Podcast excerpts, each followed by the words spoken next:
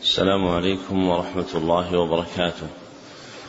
الحمد لله الذي سير الدين ومراتب ودرجات وجعل للعلم به أصولا ومهمات.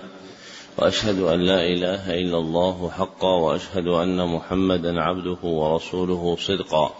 اللهم صل على محمد وعلى آل محمد كما صليت على إبراهيم وعلى آل إبراهيم إنك حميد مجيد. اللهم بارك على محمد وعلى آل محمد كما باركت على إبراهيم وعلى آل إبراهيم إنك حميد مجيد. أما بعد حدثني جماعة من المسندين وهو أول حديث سمعته منهم بإسناد كل إلى سفيان بن عيينة عن عمرو بن دينار عن أبي قابوس مولى عبد الله بن عمرو عن عبد الله بن عمرو بن العاص رضي الله عنهما عن رسول الله صلى الله عليه وسلم قال الراحمون يرحمهم الرحمن. ارحموا من في الأرض يرحمكم من في السماء. ومن آكد الرحمة رحمة المعلمين للمتعلمين. في تلقينهم أحكام الدين وترقيتهم في منازل اليقين. ومن طرائق رحمتهم إيقافهم على مهمات العلم. بإقراء أصول المتون وتبيين مقاصدها الكلية. ومعانيها الإجمالية. ليستفتح بذلك المبتدئون تلقيهم ويجد ويجد فيه المتوسطون ما يذكرهم ويطلع منه المنتهون إلى تحقيق مسائل العلم.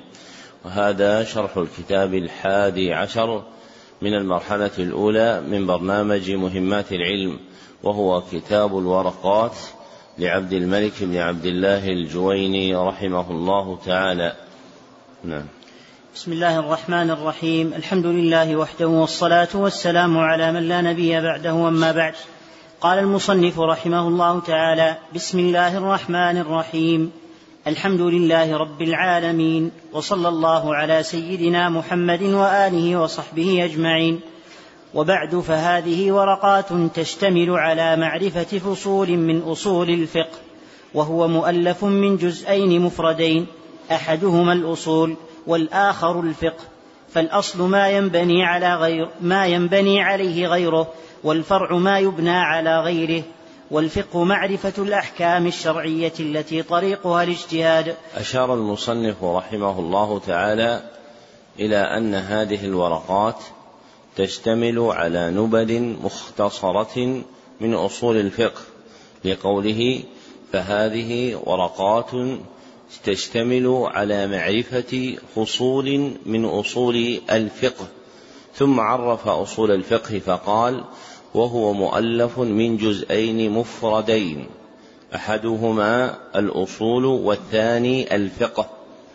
وهذه الجادة في حل المركب الإضافي إلى مفرديه ثم تعريفه ثانيا باعتبار الترتيب هي الجادة المسلوكة عند أهل العلم في المركبات الإضافية.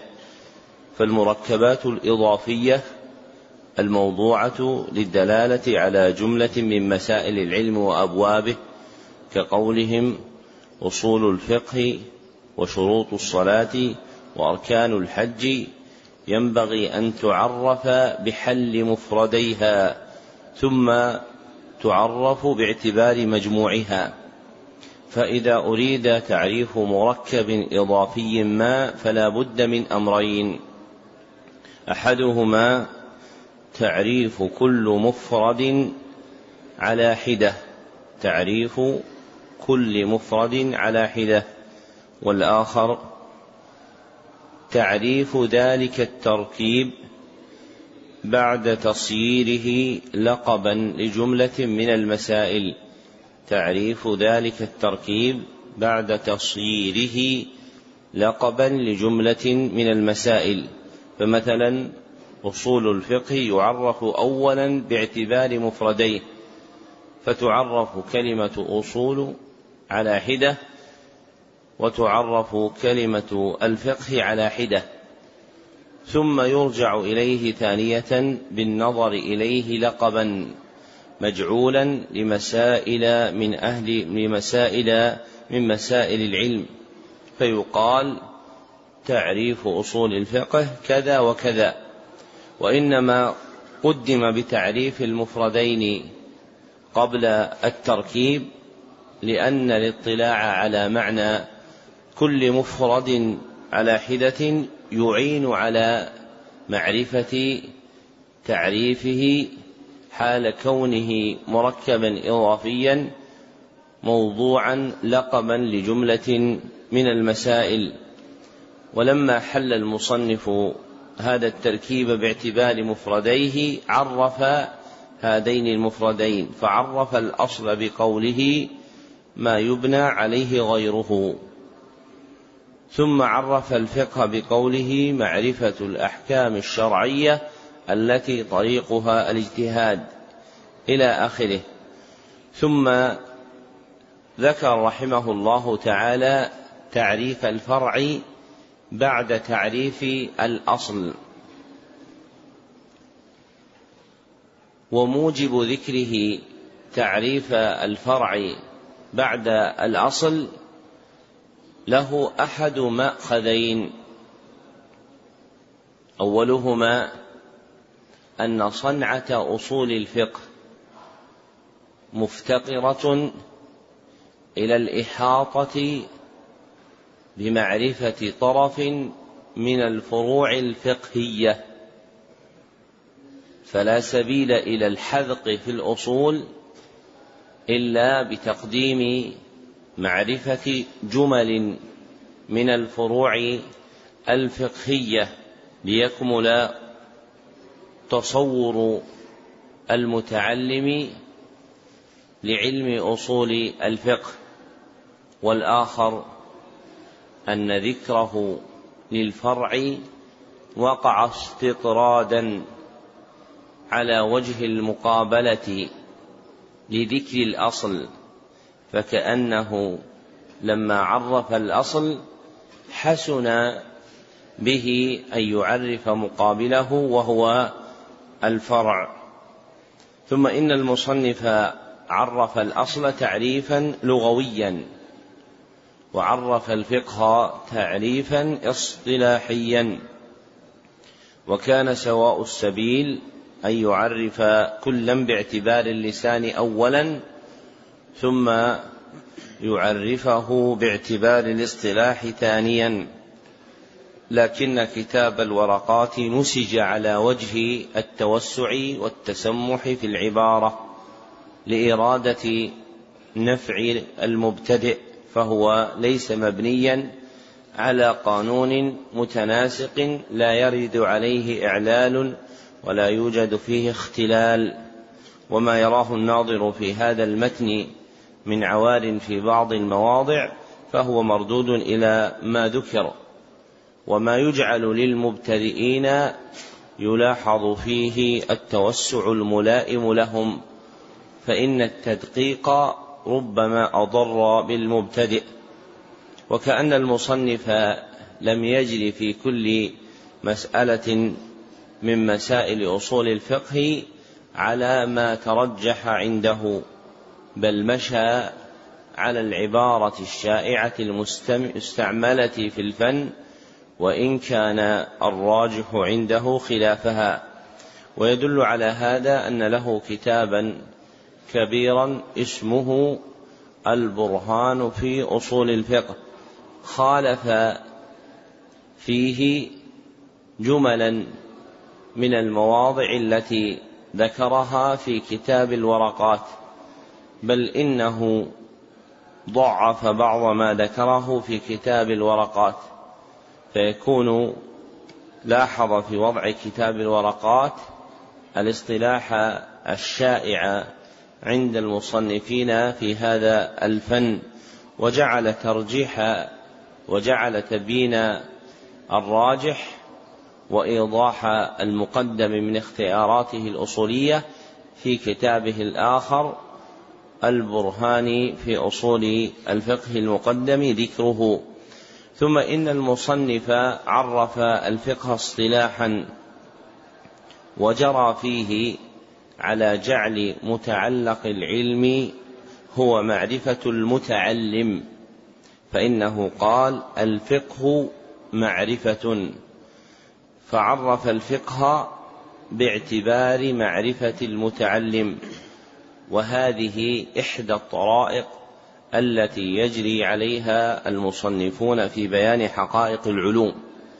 فإن مما يحد به علم ما أن تذكر المعرفة التي تحدث للمتعلم عند متلقيه.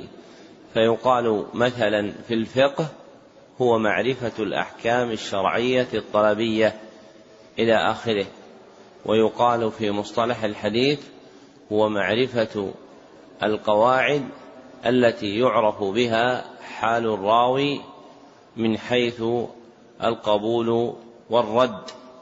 وشداة العلم الآخذون فيه يختلفون في حظوظهم من معرفته فليست معرفتك الفقه أو المصطلح كمعرفة شيخك وليست معرفة شيخك كمعرفة رجل آخر لأن حظوظ الناس من المعارف مختلفة باعتبار ما يهيئ الله لهم من القوى والمدارك.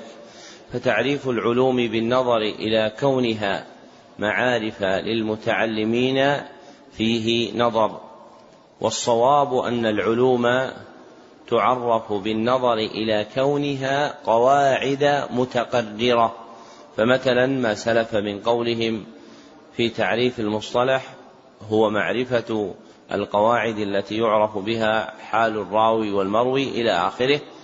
أصح منه أولى وأولى بالتقديم أن يقال مصطلح الحديث هو القواعد التي يعرف بها حال الراوي والمروي من حيث القبول والرد. ولا يحسن نظير ذلك أن نقول إن أصول الفقه هو معرفة القواعد. إلى آخره. بل نجعل أصول الفقه هي القواعد نفسها. وعلى هذا فقس. فإدخال المعرفة التي تكون للمتعلم في حدود العلوم فيه نظر من هذه الجهة. وهي أن المعرفة وصف للمتلقي والمتلقون للعلوم يتباينون في حظوظهم منها والصراط السوي أن تعرف العلوم بالنظر إلى كونها قواعد تتعلق بفن ما فعلم أصول الفقه يلاحظ فيه عند إرادة تعريفه كونه قواعدا وعلم مصطلح الحديث يلاحظ عند عند إرادة تعريفه إلى كونه قواعدا ويبين بعد ذلك مرد هذه القواعد ومتعلقها الذي تشيد وتبنى عليه. ثم إن المصنف في حده الذي ذكره أطلق القول في الأحكام الشرعية. والفقهاء رحمهم الله لا يبحثون الأحكام الشرعية بإطلاق وإنما يبحثون في نوع واحد من الأحكام الشرعية. وهو الأحكام الشرعية الطلبية ولا يذكرون الأحكام الشرعية الخبرية إلا نادرا على وجه التبع والنادر لا حكم له. فصارت الأحكام الشرعية هنا مفتقرة إلى تقييد لازم وهو زيادة قيد الطلبية. لتتميز عن الأحكام الشرعية الخبرية التي تتعلق بها علوم القواعد فالفقه متعلقه الأحكام الشرعية الطلبية دون الخبرية. وهذه الأحكام جعل المصنف طريقها الاجتهاد فخرج بهذا الأحكام الشرعية الطلبية التي لا يتطرق إليها الاجتهاد.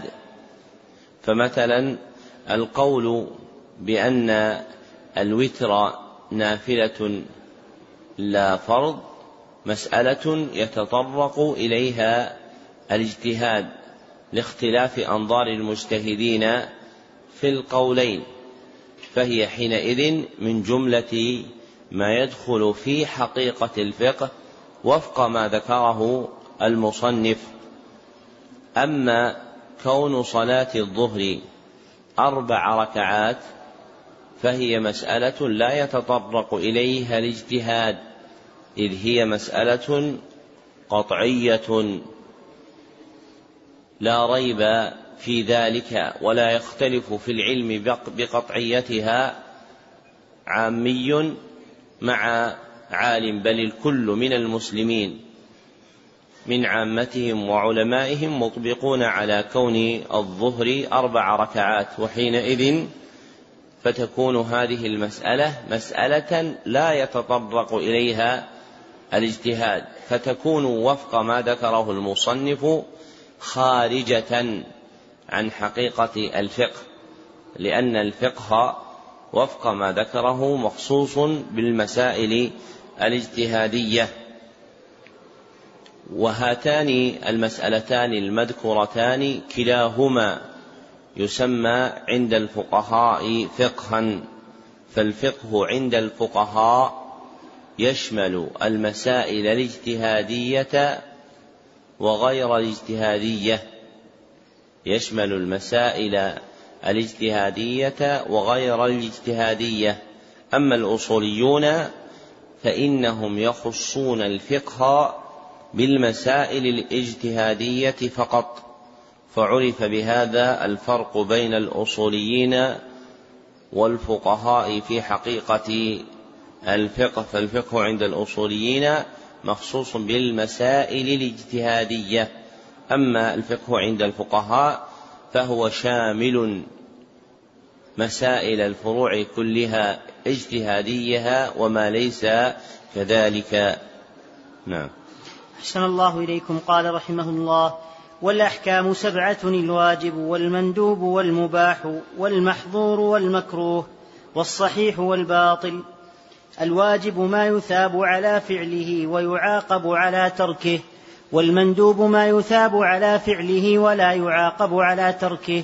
والمباح ما لا يثاب على فعله ولا يعاقب على تركه والمحظور ما يثاب على تركه ويعاقب على فعله والمكروه ما يثاب على تركه ولا يعاقب على فعله والصحيح ما يعتد به ويتعلق به النفوذ والباطل ما لا يتعلق به النفوذ ولا يعتد به.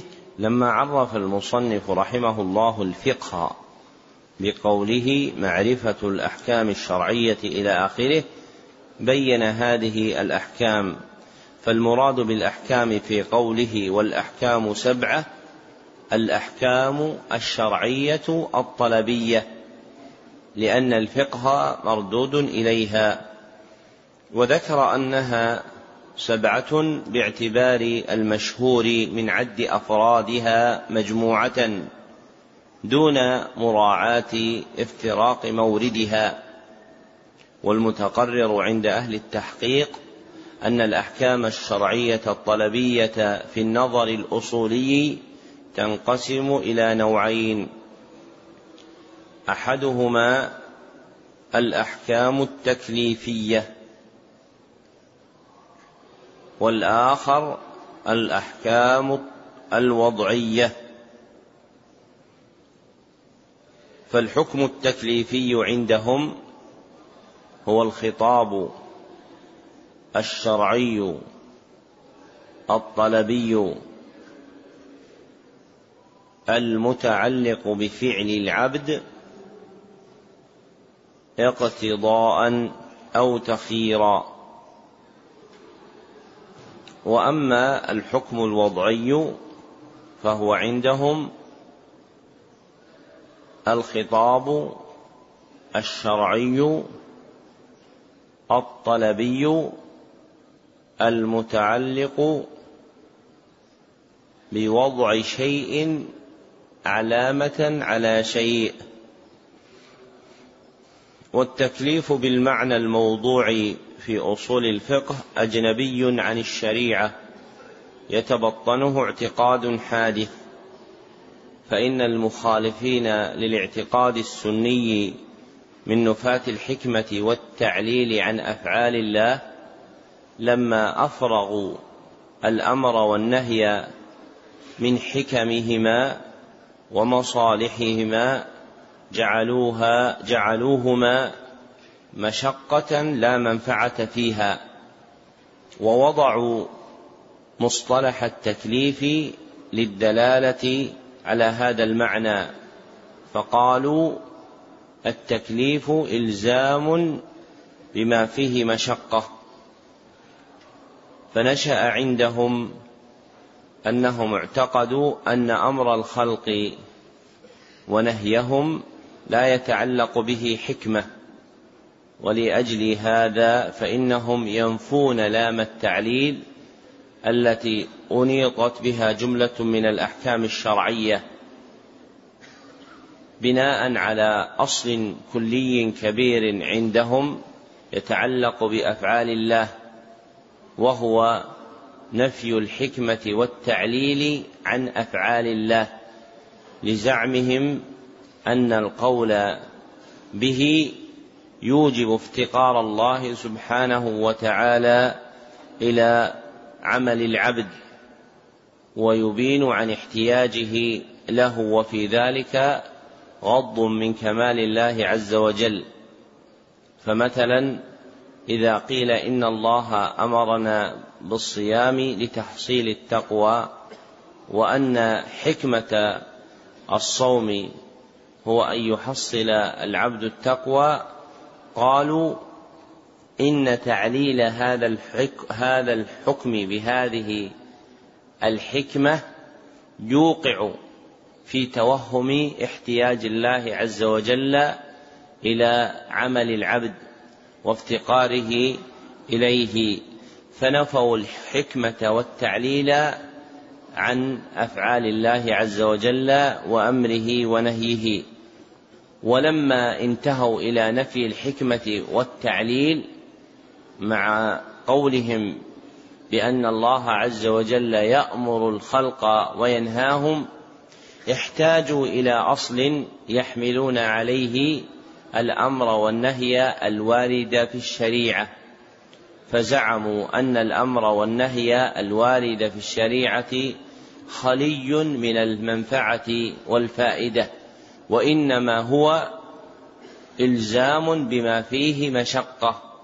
ثم جعلوا مصطلحا يدل على هذا المعنى الذي قرروه وهو مصطلح التكليف ومن تحلوه مباين للدلائل والبينات في كون الأمر والنهي مشتمل على الطمأنينة وانشراح الصدور وذوق الحلاوة ونيل الأنس والسعادة وممن صرح بإبطال ذلك أبو العباس ابن تيمية الحفيد وتلميذه ابن القيم. فالحكم التكليفي نشأ مما قدمت لك فهو مبني على اعتقاد الأشاعرة وغيرهم في نفي الحكمة والتعليل عن أفعال الله سبحانه وتعالى.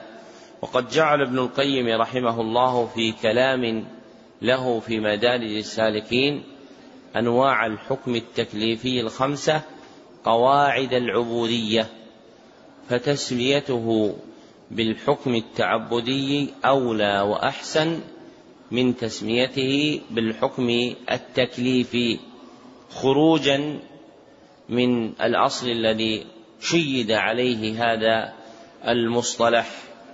وهذان النوعان اللذان يرد إليهما الحكم وهما التكليف والوضع يتنوعان إلى أنواع عدة ليس هذا مقام تفصيلها. لكن مما ذكره العلماء ما أورده المصنف بقوله الواجب والمندوب والمباح والمحظور والمكروه والصحيح والباطل. فالخمسة الأول الواجب والمندوب والمباح والمحظور والمكروه تندرج فيما سموه بالحكم التكليفي. والصحيح والباطل يندرجان في الحكم الوضعي. وهذه العبارات التي ذكرها المصنف وغيره من الأصوليين في قولهم الأحكام هي الواجب والمندوب.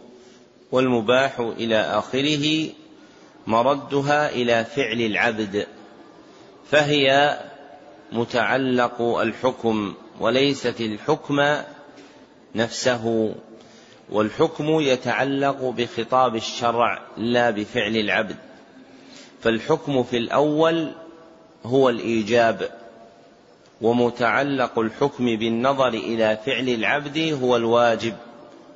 والحكم في الثاني هو الندب ومتعلق الحكم بالنظر إلى فعل العبد هو المندوب. وقل في الثالث الإباحة وفي الرابع الحظر وفي الخامس الكراهة وفي السادس الصحة وفي السابع البطلان. فهذه هي الألقاب الموضوعة للدلالة على الحكم باعتبار صدوره من الآمر الناهي وهو الله سبحانه وتعالى. وأما ذكره باسم الواجب والمندوب والمكروه إلى آخره فهو ذكر للحكم باعتبار تعلقه بالعبد والحكم يضاف إلى الله لا إلى المخلوق المحكوم عليه المخاطب بالأمر والنهي. وجمهور ألفاظ الأصوليين في الدلالة على الأحكام الشرعية بعيد عن الألفاظ التي اختارها الشرع. فالإيجاب ليس هو اللفظ المختار في الشرع للدلالة على مقصوده بل اللفظ المختار في الشرع هو الفرض. وعوض الندب في الشرع هو النفل. وقد جاء مبينين في حديث أبي هريرة عند البخاري أن النبي صلى الله عليه وسلم قال فيما يرويه عن ربه تبارك وتعالى وما تقرب إلي عبدي بشيء أحب إلي مما افترضته عليه ولا يزال عبدي يتقرب إلي بالنوافل حتى أحبه. الحديث فجعل الفرض والنفل اسما دالا على المعنى الذي أراده الأصوليون بالإيجاب والندب. وجعل في الشرع التحليل والتحريم عوض الإباحة والحظر فعوض الإباحة التحليل وعوض الحظر التحريم. ومنه قوله تعالى ولا تقولوا لما تصف ألسنتكم الكذب هذا حلال وهذا حرام. فالأحكام التكليفية باعتبار الوضع الشرعي هي الفرض والنفل والتحليل والتحريم والكراهة. فإن الكراهة وقعت في الشرع على مثل ما ذكره الأصوليون ومنه حديث المهاجر ابن قنفذ عند أبي داود بسند صحيح أن النبي صلى الله عليه وسلم قال إني كرهت أن أذكر الله إلا على طهر وقد عرف المصنف الأحكام بحسب كونها متعلقة بفعل العبد وهو متعلق الحكم لا الحكم نفسه كما سبق. فقال الواجب ما يثاب على فعله ويعاقب على تركه والمندوب ما يثاب على فعله ولا يعاقب على تركه. وقوله في كل ما يثاب على فعله متعقب بأنه لا يلزم من وجود الفعل وجود الإثابة. بل ربما تخلفت الإثابة لمانع. ومنه حديث بعض أزواج النبي صلى الله عليه وسلم عند مسلم من أتى عرافا فسأله لم تقبل له صلاة أربعين ليلة فإن فاعل الصلاة فعل فعلا يثاب عليه لكن تخلفت الإثابة عنه لمانع وهو إتيانه العرافين وسؤالهم. وكذلك قوله في الواجب ويعاقب على تركه لا يلزم من الترك وجود المعاقبة فإن الله عز وجل يغفر لمن يشاء ولا يعاقبه على ترك الواجب. وقال في تعريف مقابل الواجب وهو المحظور ومقابل المندوب وهو المكروه قال والمحظور ما يثاب على تركه ويعاقب على فعله والمكروه ما يثاب على فعله ولا يعاقب على تركه ولا يعاقب على فعله ما يثاب على تركه ولا يعاقب على فعله. ويرد على قوله في كل ما يثاب على تركه بأنه لا يلزم وجود الإثابة عند وجود الترك بل ربما تخلفت لمانع.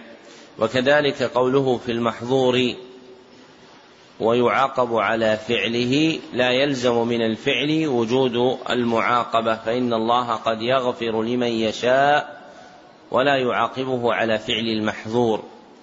وذكر بين المتقابلات من الأحكام ما خلا من إثابة وعقاب فقال والمباح ما لا يثاب على فعله ولا يعاقب على تركه فهو خال من وجود الثواب عند الفعل ووجود العقاب عند الترك. وقد يخرج المباح عن هذا بأحد شيئين. أولهما عائد إلى المباح نفسه عائد إلى المباح نفسه بالمبالغة فيه وتعاطي فضوله. ففضول المباح ما زاد عن حاجة العبد ففضول المباح ما زاد عن حاجة العبد. وتعاطي فضول المباح لا يقال فيه لا يثاب على فعله ولا يعاقب على تركه بل فضول المباح منهي عنه لما ينتج عنه من إضعاف العبودية والإفضاء إلى الإسراف المنهي عنه. فإن الإنسان إذا تمادى في جنس المباح من نوم أو أكل أو شرب فوقع في فضوله جره ذلك إلى الوقوع في الإسراف المنهي عنه في قوله تعالى ولا تسرفوا. وثانيهما عائد إلى خارج عنه. عائد إلى خارج عنه أي خارج عن المباح. كقصد فاعله فإنه ربما فعل أحد المباح بنية صالحة فأجر عليها ثوابا فأجر عليه ثوابا حسنا وربما فعله آخر بنية فاسدة فعوقب فعوقب عليه. ولم يبقى من الأحكام السبعة التي ذكرها المصنف سوى ما ذكره بقوله والصحيح. ما يعتد به ويتعلق به النفوذ والباطل ما لا يتعلق به النفوذ ولا يعتد به. وهذا هو أثر الحكم الوضعي وليس هو الحكم الوضعي نفسه. فالحكم الوضعي كما تقدم هو الخطاب الشرعي الطلبي المتعلق بوضع شيء علامة على شيء. وأنواعه ثلاثة. وضع شرط. وضع شرط. ووضع سبب. ووضع مانع. وما عبر به في أثر الحكم الوضعي من ذكر النفوذ بإطلاق يشمل العبادات والعقود متعقب بأن النفوذ لا يتصور في العبادات فذكره فيها فيه نظر. لأن النفوذ هو التصرف الذي لا يقدر متعاطيه على رفعه. هو التصرف الذي لا يقدر متعاطيه على رفعه. فمثلا إذا اتفق اثنان على بيع وشراء ثم افترقا فقد صار العقد نافذا. لا يمكن الرجوع عنه إلا بإقالة أحدهما الآخر في البيع. أما العبادة فلا يقال إنها تنفذ بحيث أن العبد إذا أوقع العبادة لم يمكن مع ذلك تخلف جزاء الله عز وجل. وأن الجزاء يكون لازما لله سبحانه وتعالى لأن قبول الأعمال ليس مناطا بفعلها فقط وإنما هو مناط باجتماع الشروط وانتفاء الموانع كما قال ابن سعدي رحمه الله في منظومته ولا يتم الحكم حتى تجتمع كل الشروط والموانع ترتفع وإذا تقرر هذا فيحسن أن نبين هذه الأحكام وفق وضعها الشرعي متعلقة بصدورها من الآمر الناهي وهو الله سبحانه وتعالى.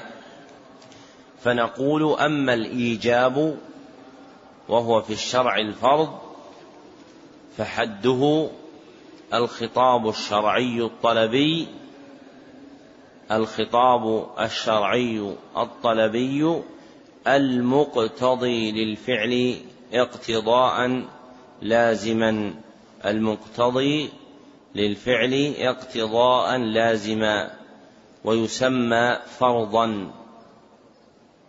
وأما الندب فحده الخطاب الشرعي الطلبي المقتضي للفعل اقتضاء غير لازم ويسمى نفلا. وأما الإباحة فحدها الخطاب الشرعي الطلبي المخير بين الفعل والترك. ويسمى تحليلا. وأما الكراهة فحدها الخطاب الشرعي الطلبي المقتضي للترك اقتضاء لازم اقتضاء غير غير لازم. وأما الحظر فحده الخطاب الشرعي الطلبي المقتضي للترك اقتضاء لازما ويسمى التحريم. وأما الصحة فحدها الخطاب الشرعي الطلبي المتعلق بوصف ما يحتمل وجهين بموافقة الحكم الشرعي. المتعلق بوصف ما يحتمل وجهين بموافقة الحكم الشرعي. وأما الباطل فحده الخطاب الشرعي الطلبي المتعلق بوصف ما يحتمل وجهين بمخالفة الحكم الشرعي. فإذا توضأ أحد مثلا وفرغ من فعله فان ما فعله يحكم عليه بأحد حكمين الصحة أو البطلان. فإذا كان موافقا للحكم الشرعي حكم عليه بالصحة وإذا كان مخالفا للحكم الشرعي حكم عليه بالبطلان فهو محتمل لوجهين إما أن يكون صحيحا وإما أن يكون باطلا. والموجب لهذا موافقة الخطاب الشرعي أو مخالفته. نعم. أحسن الله إليكم. قال رحمه الله والفقه أخص من العلم والعلم معرفة المعلوم على ما هو به في الواقع والجهل تصور الشيء على خلاف ما هو به في الواقع. والعلم الضروري ما لم يقع عن نظر واستدلال كالعلم الواقع بإحدى الحواس الخمس التي هي السمع والبصر والشم والذوق واللمس أو التواتر. وأما العلم المكتسب فهو الموقوف على النظر والاستدلال والنظر هو الفكر في حال المنظور فيه والاستدلال طلب الدليل. والدليل هو المرشد إلى المطلوب أنه علامة عليه والظن تجويز أمرين أحدهما أظهر من الآخر والشك تجويز أمرين لا مزية لأحدهما على الآخر. لما ذكر المصنف رحمه الله الفقه استطرد فذكر جنسه العام وهو العلم فأفراد المعلومات متعددة. ومنها العلم بالأحكام الشرعية الطلبية المسمى بالفقه. وقوله والفقه أخص من العلم وجهه أن اسم الفقه موضوع في اصطلاح الأصوليين والفقهاء للأحكام الشرعية الطلبية دون سائر المعلومات. فالأحكام الشرعية الطلبية هي متعلق الفقه دون غيرها ويفترق الأصوليون والفقهاء من بعد فيما يقع عليه اسم الفقه من الأحكام الشرعية الطلبية. فالفقه عند الفقهاء يقع على جميع المسائل المبحوثة في الأحكام الشرعية الطلبية الاجتهادي منها وغير الاجتهادي. أما الأصوليون فهم كما سبق يخصون اسم الفقه بالأحكام الشرعية الطلبية الاجتهادية. والقول في الخصوص والعموم بين الفقه والعلم شرعا كالقول فيه اصطلاحا. فالفقه شرعا أخص من العلم لكن مع اختلاف المورد. فالعلم شرعا هو إدراك خطاب الشرع. هو إدراك خطاب الشرع. والفقه شرعا هو إدراك خطاب الشرع مع العمل به. هو إدراك خطاب الشرع مع العمل به. فالفقه أخص من العلم لأنه علم مقترن بعمل أشار إلى هذا أبو عبد الله ابن القيم في مفتاح دار السعادة وابن سعدي في مجموع الفوائد. وعرف المصنف العلم بعد بيان صلته بالفقه فقال والعلم معرفة المعلوم على ما هو به في الواقع فالعلم مركب من أمرين أحدهما معرفة المعلوم وهو المدرك الذي تعلق به العلم معرفة المعلوم وهو المدرك الذي تعلق به العلم. والآخر كون معرفته واقعة على ما هو به في الواقع. كون معرفته واقعة على ما هو به في الواقع أي في الأمر نفسه. وهو الحقيقة أي في الأمر نفسه. وهو الحقيقة. فيكون إدراك المعلوم واقعا بالموافقة على ما في حقيقة الأمر. وهذه الموافقة مردها إلى شيئين. أحدهما موافقته على ما هو عليه في الشرع. موافقته على ما هو عليه في الشرع. والآخر موافقته على ما هو عليه في القدر. وذكر بعض محققي الأصوليين أن معنى قولهم على ما هو عليه به في الواقع أي في علم الله أي في علم الله. وهذا صحيح باعتبار ما كان مقطوعا أو مظنونا ظنا غالبا. فهو الذي علمنا أن الله سبحانه وتعالى أراده. فمثلا الصلوات المكتوبات خمس في علم الله إيانا على وجه القطع للدلائل المتظاهرة على كونها كذلك. والوتر نفل في الظن الغالب. كونه كذلك في علم الله باعتبار ما يظهر للناظر في الأدلة من الترجيح. وهذه العبارة وهي قولهم على ما هو عليه في الواقع مع رواجها في كلام الأصوليين ومنهم صاحب الورقات فإنه قل من تعرض لبيانها وربما جعلها بعضهم فضلة لا حاجة لها.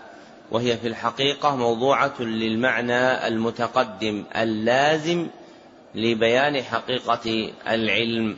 ثم استطرد المصنف ثانية فذكر جملة من متعلقات الإدراك لاشتراكها مع العلم في نسبتها إليه وإن اختلفت حقيقة تلك النسبة والمعدود منها عنده الجهل والظن والشك فإن هؤلاء الثلاث تشارك العلم باعتبار رجوعها معه إلى الإدراك فكلها من أقسام الإدراك. وابتدأ بالجهل فقال والجهل تصور الشيء على خلاف ما هو به في الواقع. فالجهل مركب من شيئين.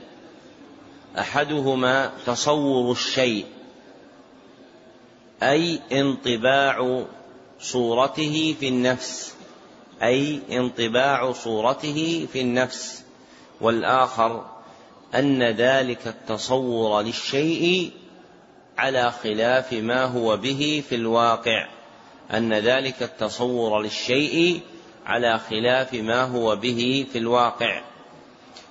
والتعبير بالإدراك أصدق في الدلالة على المعنى الموجود في النفس. والتعبير بالإدراك أصدق في الدلالة على المعنى الموجود في النفس.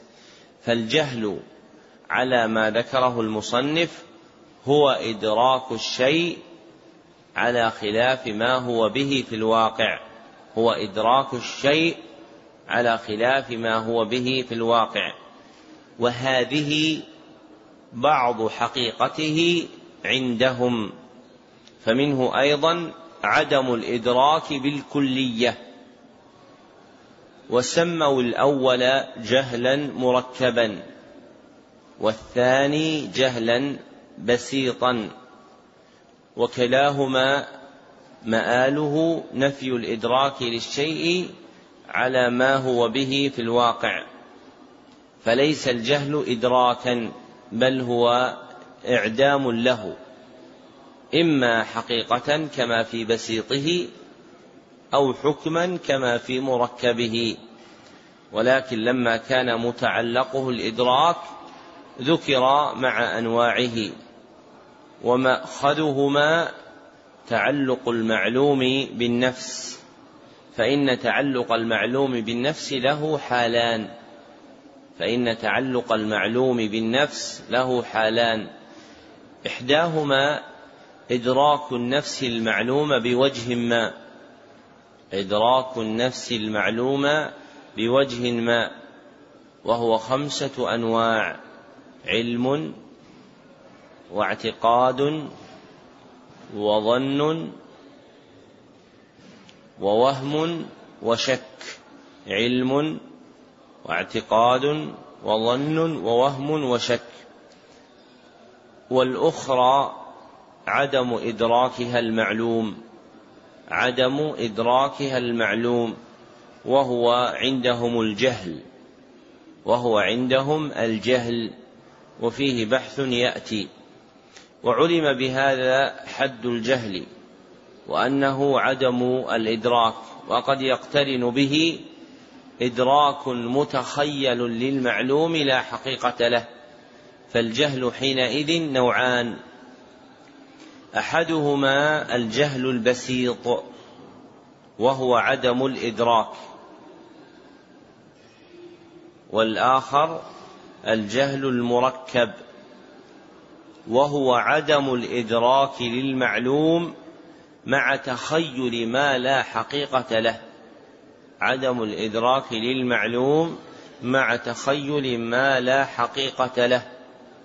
وحقيق بأن أن يسمى الثاني تخيلا لا جهلا لأن الجهل إعدام للإدراك.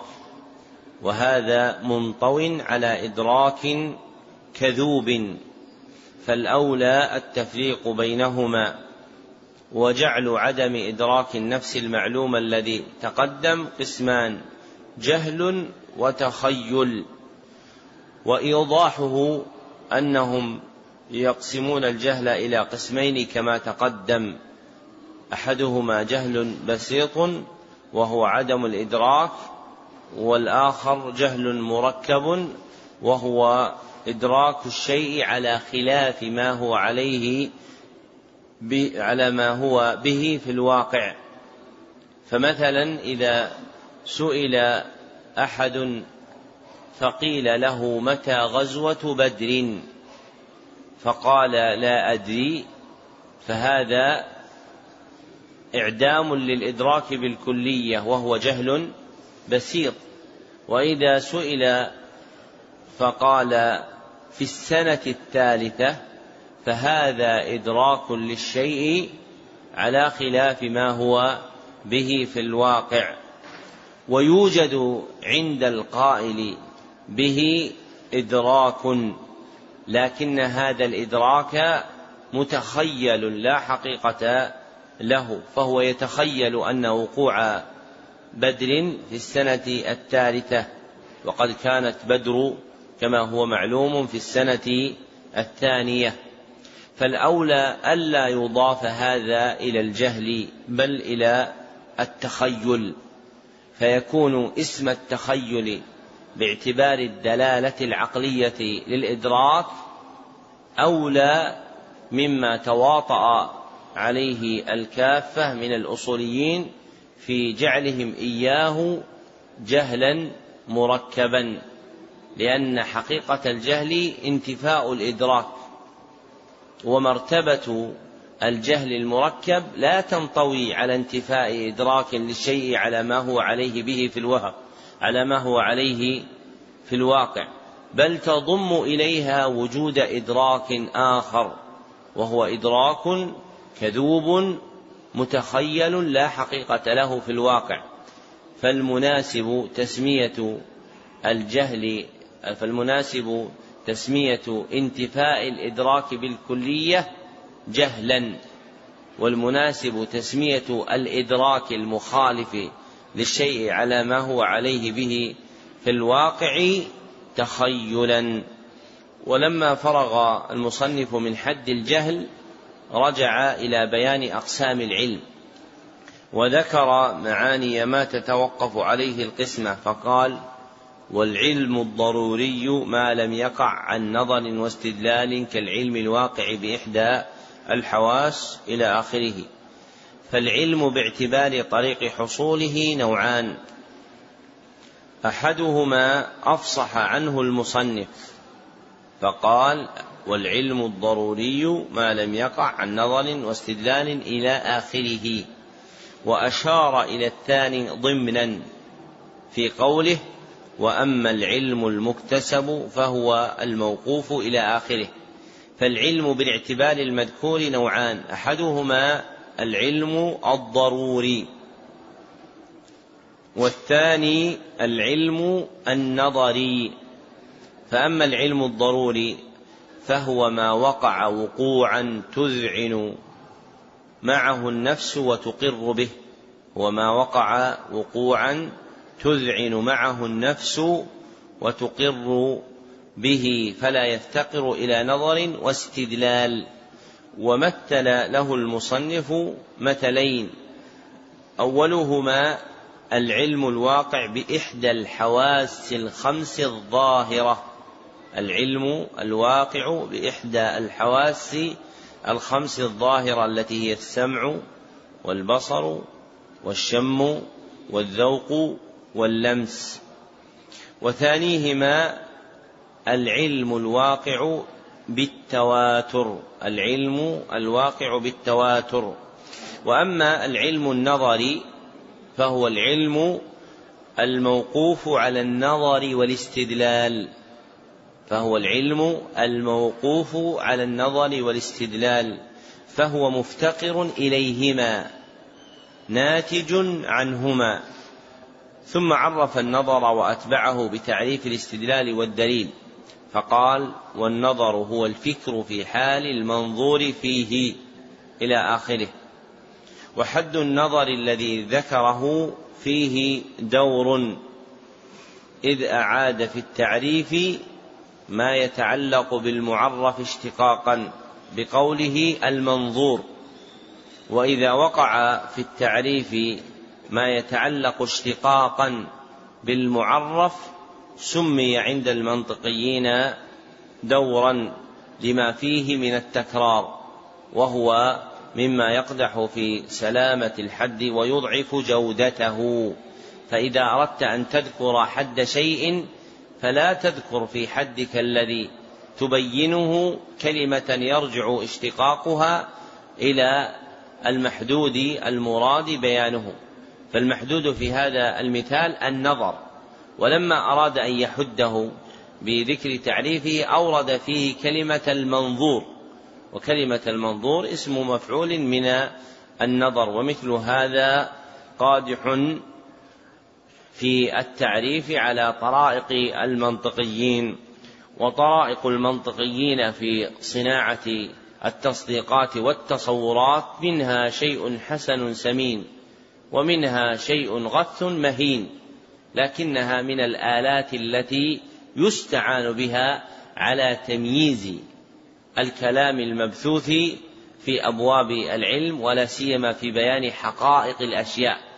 فإن حسن فهم حقائق الأشياء من الحدود التي تذكر في العلوم كافة صارت مفتقرة إلى أقيسة المناطق وكلامه إلى أقيسة المنطقيين وكلامهم لأن الجم الغفير من المتأخرين عولوا على الآلة المنطقية في ضبط الحقائق العلمية بخلاف الأوائل فإن الأوائل عولوا في ضبط حقائق العلوم على الوضع اللغوي والشرعي ولأجل هذا جادت علوم الأوائل.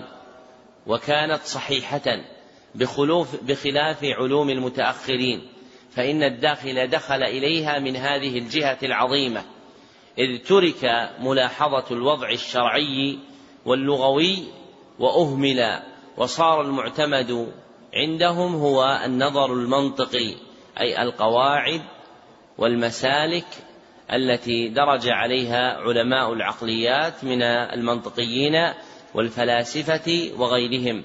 وهذا أصل كبير يتبين به لك موجب الفرق بين ما يذكره كثير من المتأخرين وبين ما هو عليه كثير من المتقدمين في تحقيق العلوم. ومتى صار هذا الأصل واضحا بينا عندك لم تستغرب أن كثيرا مما صار مقررا في بيان حقائق الأشياء. سواء في علوم الاعتقاد أو في علوم التفسير أو في علوم الحديث أو في علوم الفقه أو في العلوم الآلية هو مبني على أشياء تستحق إعادة نظر فيها من جهة دخول القواعد العقلية المنطقية والفلسفية إلى العلوم حتى أفسدت حقائقها. فمن أراد أن يحقق في إدراك حقائق الأشياء فلا بد له من إحراز شيئين. أحدهما معرفة طرائق المنطقيين وعلماء العقليات في وضع الحقائق العلمية وكيفية تصورها ونقدها ونقضها وغير ذلك. والآخر إدمان النظر في الأوضاع الشرعية واللغوية لفهم حقائق الأشياء وفق ما جاءت مبينة في الشرع واللغة. فثم مسائل كثيرة بنيت على الخطأ في تصور حقيقتها حقيقتها اللغوية أو الشرعية. ومر بنا في علوم مختلفة طرف من مثل هذا القول الذي ذكرت لك. والمختار أن النظر هو حركة النفس لتحصيل الإدراك. حركة النفس لتحصيل الإدراك أي التفكير فيما يطلب إدراكه. التفكير فيما يطلب إدراكه. وأما حد الاستدلال الذي ذكره وهو طلب الدليل فصحيح. لكنه يطلق أيضا على معنى آخر وهو إقامة الدليل على الخصم أو بيانه للمسترشد المستفهم. إقامة الدليل على الخصم أو بيانه للمسترشد المستفهم فالاستدلال له اصطلاحا معنيان. أحدهما طلب الدليل والآخر إقامة الدليل على الخصم حال المناظرة أو بيانه للمسترشد المستفهم. ويجمع الاستدلال في هذين المعنيين أنه تعلق بالدليل من جهتين.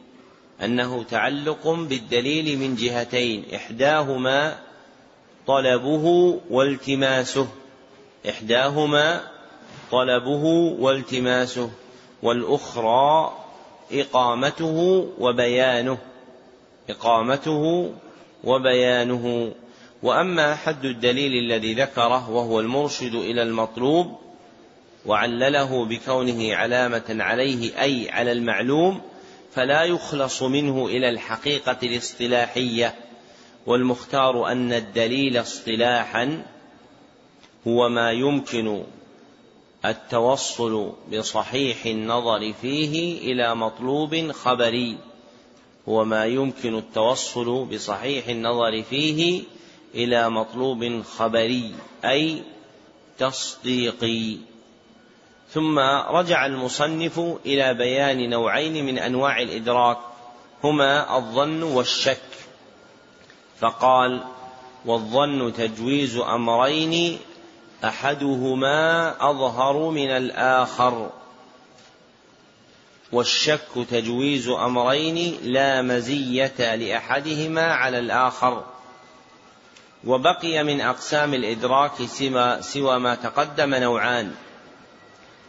أحدهما الوهم وهو مقابل الظن فالظن تجويز أمرين أحدهما أظهر من الآخر فالراجح ظن والمرجوح وهم أي توهم فتتصور النفس الأمر على حال مرجوحة وهو بسكون الهاء. بخلاف الوهم محركة عند المحدثين فهو الغلط وزنا ومعنى. وأما النوع الآخر المتروك من مراتب الإدراك فهو الاعتقاد. وقل ذكره في كلام الأصوليين بالنسبة للأنواع السابقة. لماذا قل ذكره عند الأصوليين؟ مع أن بعض حذاقهم يذكره. لكن لماذا قل ذكره مع كونه من متعلقات الإدراك؟ فالذي يتكلم في الإدراك لا بد أن يذكر الاعتقاد. ما الجواب؟ نعم. مسائل الأصول تتعلق بالفروع. نحتاج نعرف الفروع وش هي. لا هذا فيه إشكال كثير. ما قلنا العملية قد قلنا الأحكام الشرعية. طلبية. دعك من العملية والعلمية عليها إشكالات. لكن لأنهم يبحثون الحكم الشرعي الطلبي والاعتقاد متعلق بالخطاب الشرعي ليش الخبري. وقد قال حذاقهم في حد الاعتقاد هو إدراك الشيء على ما هو عليه إدراكا جازما يقبل التغير. إدراك الشيء على ما هو عليه إدراكا جازما يقبل التغير. سبحان الله. يعني العقيدة إدراك جازم يقبل التغير. إيش رأيكم؟ لا يقبل التغير؟ طيب قولهم هذا. الأصوليون أذكياء فلا بد تنقض كلامهم. نعم. إيش؟ لا هم يقصدون حقيقة العقيدة. يقصدون معنى الاعتقاد بجميع أفراده أنه يقبل التغير. لا ما يقيدون هذا هم يا محمد. نعم. إيش؟ يعني من أين جاء هذا الكلام؟ وهذا الحد جار على قواعدهم المقررة في إثبات الاعتقاد وهي افتتاحه بالشك أو بالنظر أو بالقصد إلى النظر على خلاف بينهم. فلما كان الاعتقاد عندهم مبنيا على مقدمات مشهورة لديهم جعلوه قابلا للتغير. أما على طريقة أهل السنة والحديث فإن الاعتقاد لا يقبل التغير لأن اعتقاد من قال بهذا الحد مبني على الأدلة الكونية واعتقاد أهل السنة والحديث مبني على الأدلة الشرعية وما كان كذلك فلا يقبل التغير للجزم بصدقها. فلا يقبل التغير للجزم بصدقها. هذا مأخذ المسألة. يعني الذين قالوا الاعتقاد إدراك يقبل التغير لأن الاعتقاد عندهم يكتسب بالنظر أو بالشك أو بالقصد إلى النظر أين في الأدلة الكونية. فالواجب على العبد عندهم أولا أن ينظر في الأدلة الكونية ليستدل على الموجد ثم يتفرع عن ذلك بقية الاعتقاد. أما في الاعتقاد السني السلفي فإن أول واجب على العبد هو هو الشهادتان تبعا للأدلة الشرعية وحينئذ فما كان مشيدا على الأدلة الكونية يقبل التغير لكن ما كان مشيدا على الأدلة الشرعية لا يقبل لا يقبل التغير. ومع مع ذلك ستجد من يعرف الاعتقاد من أهل السنة والحديث بذكر هذا الحد عند الأصوليين. وهذا يذكرنا بما ذكر شيخ الإسلام ابن تيمية في مقدمة أصول الفقه بأن من الناس من قد يذكر كلاما لهم لا يعتقد حقيقته. ولكنه يدخل عليه دون معرفة حقائق مراداتهم. وهذا كثير. حتى العقائد السنية السلفية بعضها دخلها في تقريرات بعض المتأخرين أشياء مبنية على قواعد المتكلمين.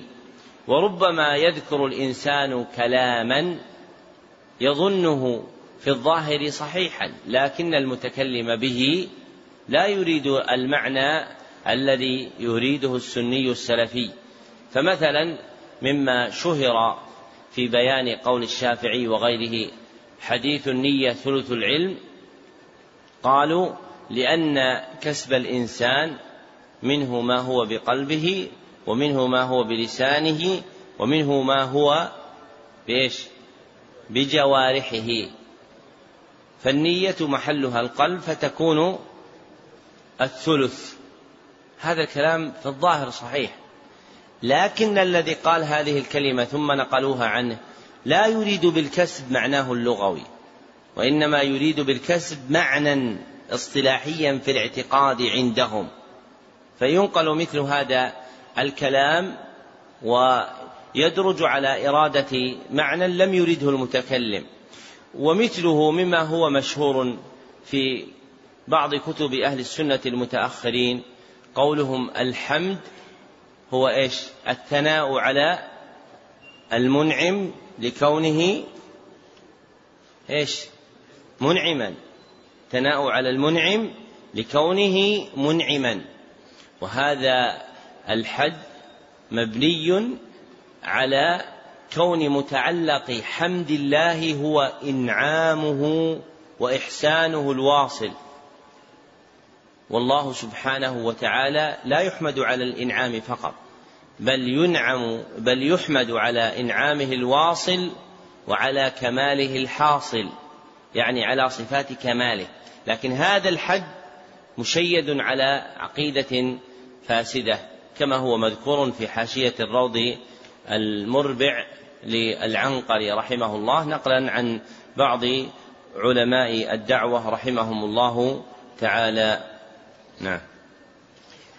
أحسن الله إليكم. قال رحمه الله وأصول الفقه طرقه على سبيل الإجمال وكيفية, وكيفية الاستدلال بها وأبواب أصول الفقه أقسام الكلام والأمر والنهي والعام والخاص والمجمل والمبين والظاهر والمؤول والأفعال والناسخ والمنسوخ والإجماع والأخبار والقياس والحظر والإباحة وترتيب الأدلة وصفة, المس وصفة المفتي والمستفتي وأحكام المجتهدين. لما فرغ المصنف رحمه الله من تعريف أصول الفقه باعتبار مفرديه وما لحقه من استطراد أتبعه بتعريف أصول الفقه باعتبار كونه لقبا لجملة من المسائل فعرفه بقوله طرقه على سبيل الإجمال إلى آخره. والعلوم كما تقدم تعرف بالنظر إلى كونها إيش؟ إلى كونها قواعد. فيقال على ما ذكره المصنف أصول الفقه قواعده الإجمالية. وما بعدها وهو كيفية الاستدلال فضلة زائدة لا مدخل لها في الحد. ووراءها عند جمهور الأصوليين فضلة ثانية وهي حال المستدل فإنهم إذا ذكروا أصول الفقه قالوا وكيفية الاستدلال وحال المستدل وهاتان الجملتان فضلتان لا تعلق لهما ببيان حقيقة أصول الفقه ومرادهم بكيفية الاستدلال طرق الفقه من حيث تعيينها وتعلقها بحكم معين وتعارضها طرق الفقه من حيث تعيينها وتعلقها بحكم معين وتعارضها كالحكم بالخاص على العام والحكم بالمقيد على المطلق.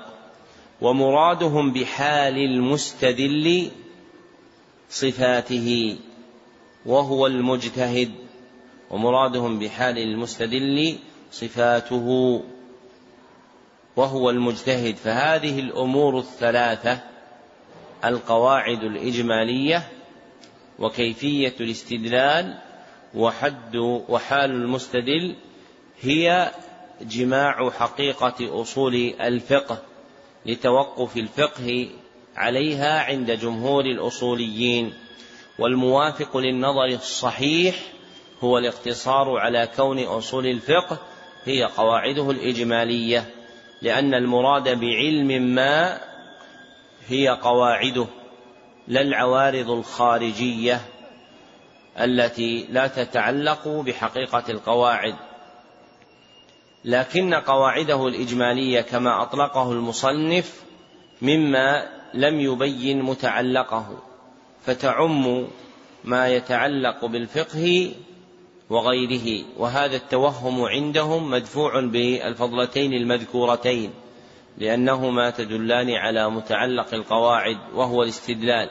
فكأن تقدير القول أصول الفقه قواعده الإجمالية التي يستدل بها. ومع حسن هذا المأخذ إلا أنه يبقى مفتقرا إلى زيادة لازمة وهي الأحكام الشرعية الطلبية. فيقال حينئذ أصول الفقه هي قواعده الإجمالية التي يستدل بها على الأحكام الشرعية الطلبية. هي قواعده الإجمالية التي يستدل بها على الأحكام الشرعية الطلبية. وهذا الحد هو على طريقة الفقهاء لأن الأصوليين كما سبق يخصون الفقه رحمك الله لأن الأصوليين يخصون الفقه كما سبق بالمسائل الاجتهادية لا جميع أفراد مسائل الفقه فيزاد فيه جريا على مقصودهم المكتسبة من أدلتها التفصيلية المكتسبة من أدلتها التفصيلية ويغني عنها وصفها بالاجتهادية لأنك إذا ذكرت وصف الاجتهادية علم أنها مكتسبة من الأدلة التفصيلية ويعاب على هذا الحد مع جودته وتخليصه من عيوبه طوله. فإن مما تعاب به الحدود الطول فالحدود يلاحظ فيها الاختصار والإيجاز. من ذكر هذا؟ أحسنت. السيوطي في تدريب الراوي وعليه يقال أصول الفقه هي قواعد هي القواعد هي القواعد التي يعرف بها الحكم الشرعي الطلبي الاجتهادي. هو القواعد التي يعرف بها الحكم الشرعي الطلبي الاجتهادي. ولا حاجة إلى قيد الاجتهاد على طريقة الفقهاء لأنها تشمل عندهم الاجتهادية وغير الاجتهادي وطريقتهم أصح. فتلك القواعد التي تعرف بها الأحكام الشرعية الطلبية كافة الاجتهادية وغيرها تكون في الاجتهادية طريقا لمعرفة الحكم وتكون في غير الاجتهادية طريقا لمعرفة كيفية ثبوت الحكم. تكون في المسائل الاجتهادية طريقا لمعرفة الحكم وتكون في المسائل غير الاجتهادية طريقا لمعرفة طريق ثبوت الحكم. فمثلا من المسائل غير الاجتهادية وجوب صيام رمضان. ودليله قوله تعالى يا أيها الذين آمنوا كتب عليكم الصيام كما كتب على الذين من قبلكم لعلكم تتقون. فإذا أردت أن تعرف طريق ثبوت الحكم فإنك تحتاج إلى علم أصول الفقه. وما هو طريق ثبوت الحكم هنا؟ كيف ثبت من هذه الآية وجوب صيام رمضان؟ ما الجواب؟ نعم. الكتابة. وإذا وجدت الكتابة إيش؟ يدل على الفرض من أين لك هذا؟ الجواب كما قال الأخ من ذكر الكتب في الآية لأن كتب وما تصرف منها موضوعة في الشرع للدلالة على الفرض. ذكر هذا ابن القيم في بدائع الفوائد ومحمد بن إسماعيل الصنعاني الأمير في إجابة السائل شرح بغية الآمل. فبهذا الذي ذكر في المثال المتقدم تكون قد أعملت أصول الفقه لمعرفة الحكم أو لمعرفة طريق ثبوته. لمعرفة طريق ثبوته لأن الحكم قطعي غير اجتهادي. وأبواب أصول الفقه كثيرة. ساق المصنف جملة منها وهي أكثر من ذلك لكنه أراد بما ذكر الإشارة إلى الفصول التي أوردها في هذا المختصر وهي من مهماته. نعم. أحسن الله إليكم. قال رحمه الله فأما أقسام الكلام فأقل ما يتركب منه الكلام اسمان أو اسم وفعل أو اسم, أو اسم وحرف أو فعل وحرف والكلام ينقسم إلى أمر ونهي وخبر واستخبار وينقسم أيضا إلى تمن وعرض وقسم وقسم. وقسم ومن وجه آخر ينقسم إلى حقيقة ومجاز فالحقيقة ما بقي في الاستعمال على موضوعه وقيل ما استعمل فيما اصطلح عليه من المخاطبة والمجاز ما تجوز به عن موضوعه والحقيقة إما, لغوي إما لغوية وإما شرعية وإما عرفية والمجاز إما أن يكون بزيادة أو نقصان أو نقل أو استعارة. فالمجاز بالزيادة مثل قوله تعالى ليس كمثله شيء وهو السميع البصير. والمجاز بالنقصان مثل قوله تعالى واسأل القرية والمجاز بالنقل كالغائط فيما يخرج من الإنسان والمجاز بالاستعارة كقوله تعالى جدارا يريد أن ينقض. ذكر المصنف رحمه الله هنا أقسام الكلام لأن خطاب الشرع مرده إلى الكلام فإن الله أوحاه إلى رسوله صلى الله عليه وسلم فنقله إلينا ومنه ما هو من كلام الله وهو القرآن ومنه ما هو من كلامه صلى الله عليه وسلم. فمراعاة لهذا المعنى ذكر المصنف هذه النبذة في متعلقات الكلام فقسم الكلام بثلاث اعتبار بثلاثة اعتبارات. أولها تقسيم الكلام باعتبار ما يتركب منه. تقسيم الكلام باعتبار ما يتركب, منه وهو المذكور في قوله فأقل ما يتركب منه الكلام اسمان أو اسم وفعل أو اسم وحرف أو فعل وحرف. فمثال تركبه من اسمين قوله صلى الله عليه وسلم الدين النصيحة. ومثال تركبه من اسم وفعل قوله تعالى جاء الحق ومثال تركبه من اسم وحرف يا الله ومثال تركبه من فعل وحرف ما قام والتحقيق أن النوعين الأخيرين يدخلهما التقدير ويؤولان إلى الأولين فالمقدم اختيارا هو أن الكلام يتركب من اسمين أو اسم وفعل. أن الكلام يتركب من اسمين أو اسم وفعل. وما خرج عنهما فيؤول بما يرجع إليهما. والثاني تقسيم الكلام باعتبار مدلوله. تقسيم الكلام باعتبار مدلوله أي معناه وهو المذكور في قوله والكلام ينقسم إلى أمر ونهي وخبر واستخبار وينقسم أيضا إلى تمن وعرض وقسم. والذي عليه المحققون هو أن الكلام باعتبار مدلوله ينقسم إلى نوعين أحدهما الخبر والآخر الإنشاء.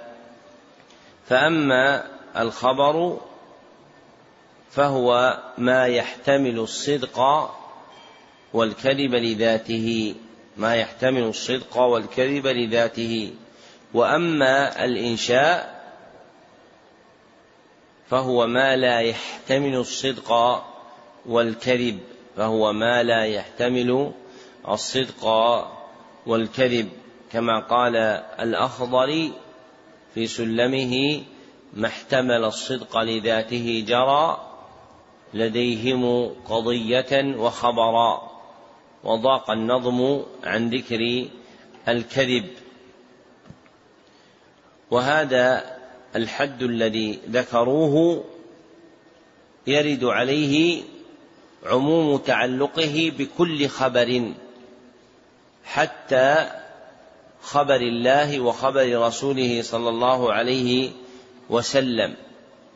ولدفع هذا التعلق احتاجوا إلى زيادة ذكروها وهي قولهم لذاته.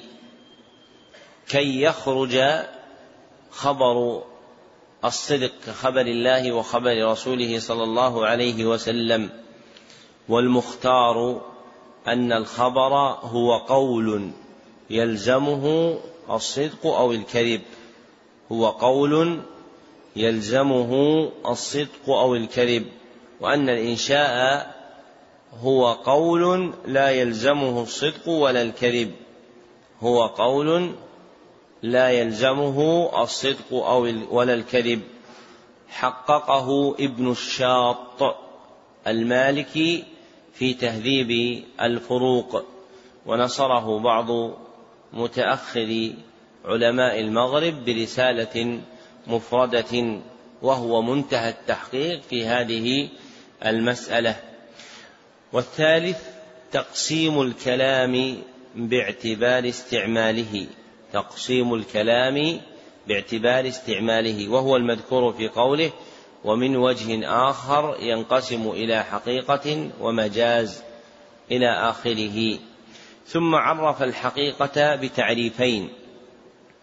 أحدهما أن الحقيقة ما بقي في الاستعمال على موضوعه أي على المعنى الذي وضع له.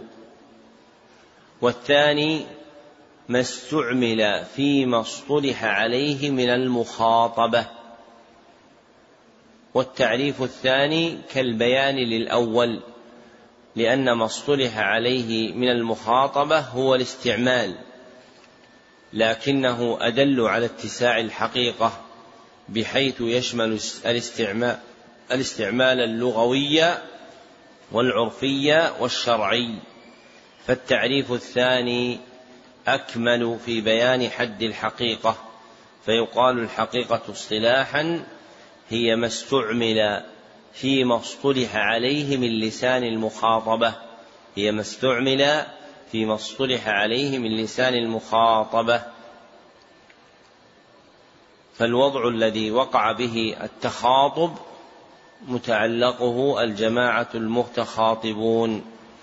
وذكر للمجاز تعريفا واحدا بأنه ما تجوز عن موضوعه أي عن المعنى الذي وضع له لكن لم يبين محل التجوز.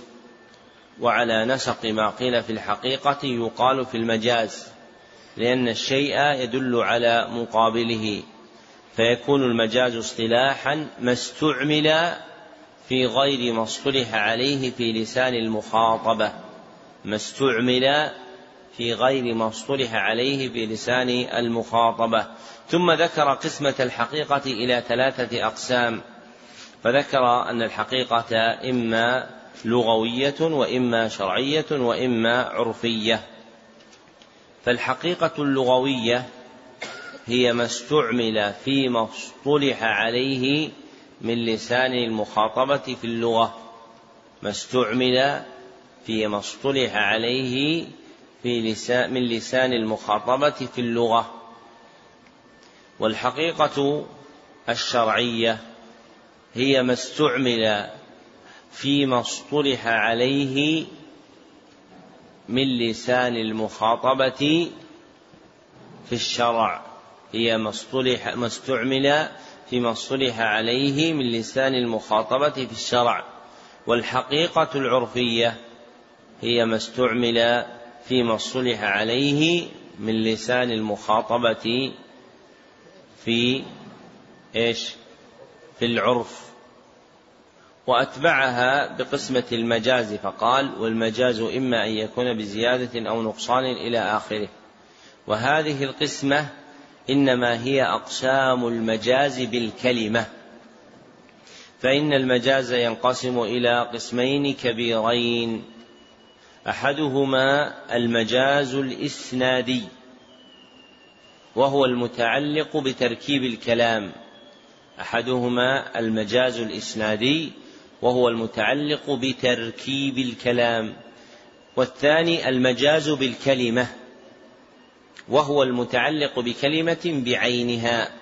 وله أربعة أنواع هي المذكورة في كلام المصنف فالذي ذكره هو أنواع المجاز بالكلمة فالأول منها المجاز بالزيادة مثل قوله تعالى ليس كمثله شيء ليس كمثله شيء. ومراده أن الكاف هنا زائدة فأصل الكلام ليس مثله شيء. قصد بهذا تأكيد نفي المثل والداعي إلى زيادتها الدفع بهذا التشبيه فمع إثباتها يصير المعنى ليس مثل مثله شيء. إذا قلنا بأن الكاف ليست زائدة يكون المعنى ليس مثل مثله شيء لأن الكاف بمعنى مثل. وهذا يتضمن إثبات المثل ونفي مثل المثل. يتضمن إثبات المثل ونفي مثل المثل. فإذا قلنا إن الكاف هنا زائد ليست زائدة فهي بمعنى مثل ويصير الكلام ليس مثل مثله شيء فالمنفي هو مثل المثل وهو متضمن لإثبات المثل لأنك نفيت مثل المثل مثبتا المثل. ولأجل هذا قالوا إن الكاف زائدة كي يصير الكلام موافقا للحقيقة ليس مثله شيء. والمختار العدول عن استعمال التعبير بالزيادة في كلام الله بينه جماعة من المحققين كالزركشي في البرهان في علوم القرآن وابن هشام في الإعراب عن قواعد الإعراب. فلا يوجد كلمة في القرآن بل حرف يسوغ أن يقال عنه بأنه زائد. وما توهم من إيهام التشبيه على القول المتقدم يدفعه بأن يقال إن الكاف جيء بها صلة لتأكيد نفي المثل أن الكاف صلة جيء بها لتأكيد نفي المثل لا بمعنى المثل. فيكون تفسير الآية ليس مثله شيء تحقيقا وتأكيدا. فالكاف ذكرت صلة لتأكيد معنى النفي. ذكره أبو حيان الأندلسي في كتاب البحر المحيط. فالكاف صلة يراد بها تأكيد النفي المذكور في الآية وهو نفي المثل. وثانيها المجاز بالنقصان مثل قوله تعالى واسأل القرية والمراد بالنقصان الحذف فتقدير الكلام واسأل أهل القرية فحذف المضاف وأبقي المضاف إليه. وكثير من العلماء لا يسمون هذين النوعين الأول والثاني مجازا. والثالث المجاز بالنقل كالغائط فيما يخرج من الإنسان. والمراد بالنقل نقل اللفظ من معناه اللغوي إلى معنى آخر. نقل اللفظ من معناه اللغوي إلى معنى آخر. فالغائط هو المطمئن الواسع من الأرض. هو المطمئن الواسع من الأرض. ثم أطلق على الخارج المستقذر من الإنسان. كراهة تسميته باسمه الخاص لأنهم كانوا يقضون حوائجهم في المواضع المطمئنة الواسعة فجعلوا اسم الموضع اسما للخارج ورابعها المجاز بالاستعارة كقوله تعالى جدارا يريد أن ينقض وهو المنطوي على تشبيه فمجاز الاستعارة لا بد أن يكون متضمنا التشبيه ففي الآية ذكر ميل الجدار إلى السقوط بإرادته فكأنه يريد أن ينقض والإرادة من صفات الحي. ثم استعير اللفظ الدال على المشبه به للمشبه والتحقيق أن المجاز بالكلمة ثلاثة أنواع. هي المجاز بالزيادة والمجاز بالحذف والمجاز بالاستعارة. هي المجاز بالزيادة والمجاز بالحذف والمجاز بالاستعارة. أما مجاز النقل فإنه يعمها وليس قسيما لها. وإثبات المجاز ونفيه من المسائل الكبار. والأشبه أنه لا يطلق القول بإثبات المجاز كما لا يطلق القول بنفيه. فإذا قيل إن المجاز ثابت من كل وجه كان ذلك مصادرة لتصرف السلف في جملة من النصوص الشرعية.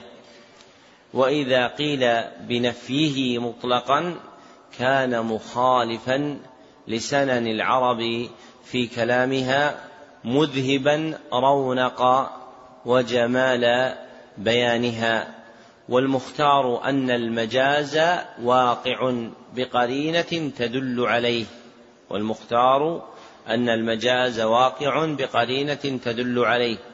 فالمجاز الممكن هو المجاز المصحوب بقرينته الدالة عليه فالمجاز الممكن هو المجاز المصحوب بالقرينة الدالة عليه. أما ما يدعى فيه المجاز دون قرينة فلا يؤخذ به ولا يلتفت إليه لتخلف القرينة الحاملة عليه. فآيات الصفات مثلا لا تحمل على المجاز لتخلف القرينة فإن السلف لم يفهموا فيها دعوى المجاز. بل نقل أبو عمر ابن عبد البر المالكي إجماع السلف على أن آيات الصفات لا يدخلها المجاز البتة. ذكره في كتاب التمهيد. وهذا التقرير المذكور في حقيقة حكم المجاز وأنه لا يطلق القول بإثباته ولا يطلق القول بنفيه بل الممكن منه هو ما كان مصحوبا بالقرينة الدالة عليه هو منتهى مذهب أبي العباس بن تيمية الحفيد صرح به في الرسالة المدنية والتحفة العراقية فما ينسب إليه من إبطال المجاز فيه نظر فإن ظاهر كلامه القول بالمجاز المحقق بالقرينة.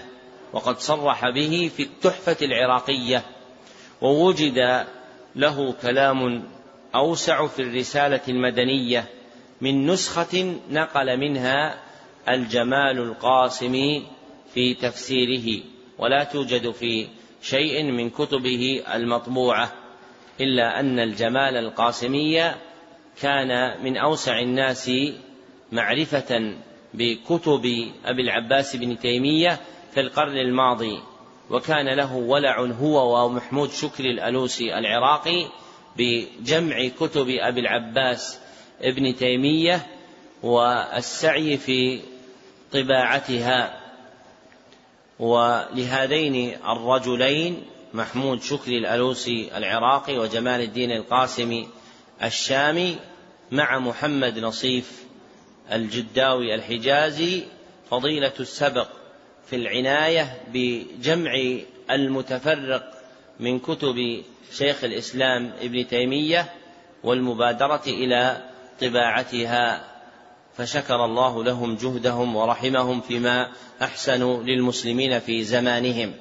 وإذا تقرر هذا فلا بد من عقل قاعدة مهمة وهي التفريق بين موارد أهل السنة وموارد أهل البدع في استعمال ألفاظ فن ما فمثلا المجاز المتقدم تقريره هو عند القائل به من أهل السنة محمول على حال ومعنى خاصة به وفق ما تقدم وأنه المصحوب بالقرينة في المواضع الممكنة وليس في كل موضع. ولا يورد عليهم كون المجاز من آلة بعض نفاة الأسماء والصفات لإبطالها فإن هذا هو تصرف المبتدع في موارد هذا اللفظ. وأما السني فإنه لا يقبل منه ذلك وإن شاركه في المصطلح الموضوع للدلالة على هذا المعنى. ونظير ذلك ما ذكره المتكلمون من أهل السنة في علوم الحديث من المتواتر والآحاد فإنهم لا يريدون بذلك ما يريده من ينكر الأخذ بأحاديث الآحاد.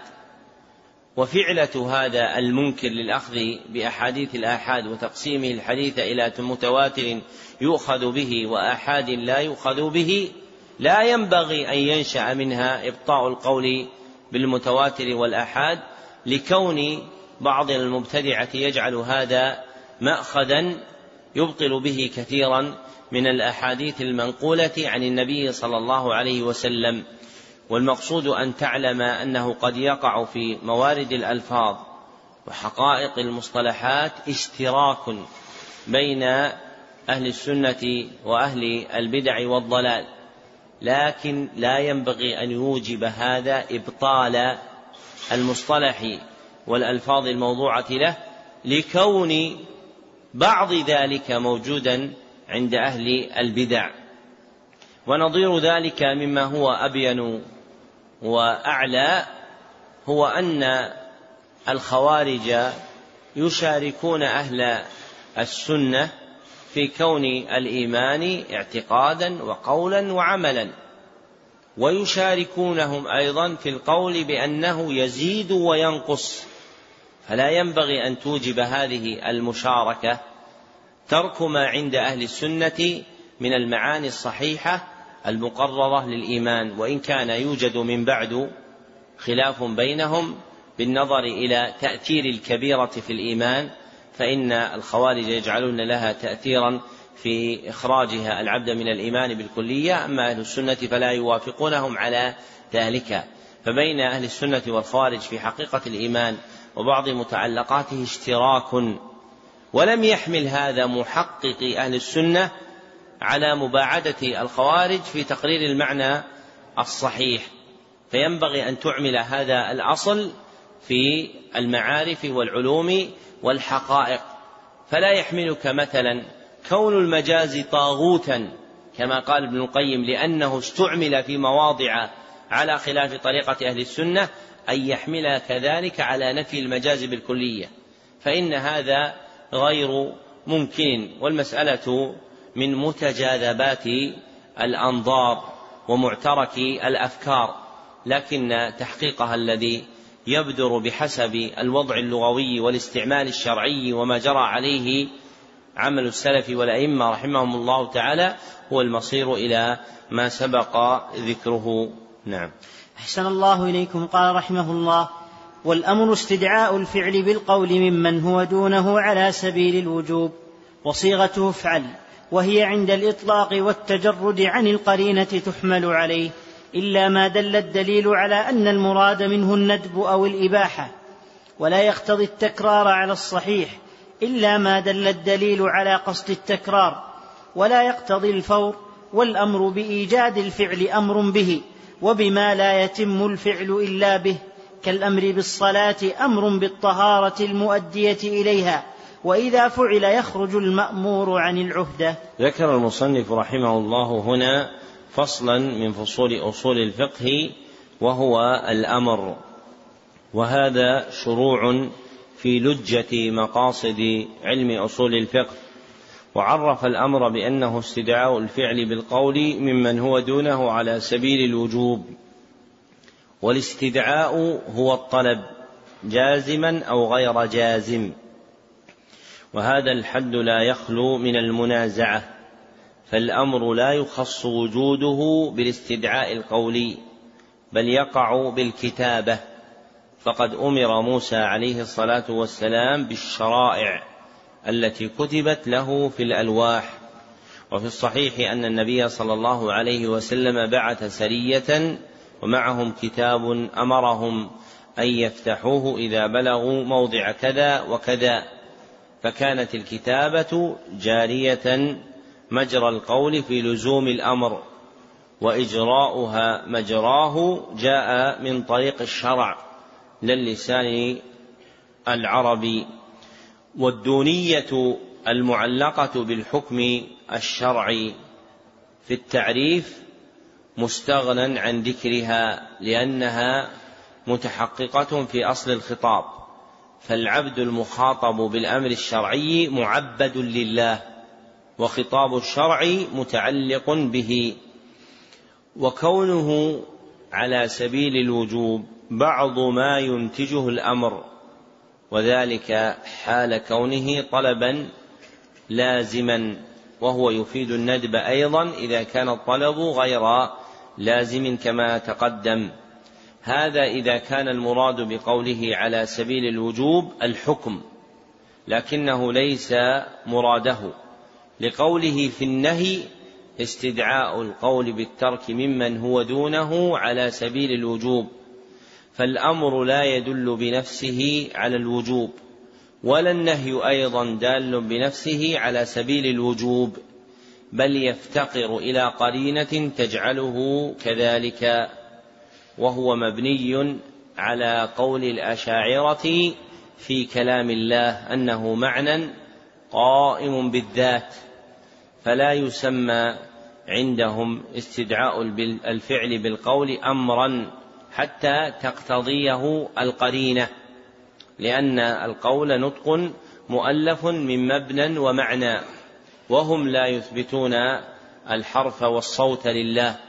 فقوله في تعريف الأمر والنهي على سبيل الوجوب أي بقرينة تدل عليه فالأمر والنهي بنفسهما لا يدلان على الخطاب لا يدلان من الخطاب الشرعي على ذلك بل لا بد من قرينة تدل عليه وتفصح عنه. وهذا مبني كما سلف على اعتقادهم أن كلام الله معنى قائم بذاته ليس بحرف وصوت. فهذه المسألة من جملة المسائل المنسوجة على مذهب الأشاعرة في أصول الفقه.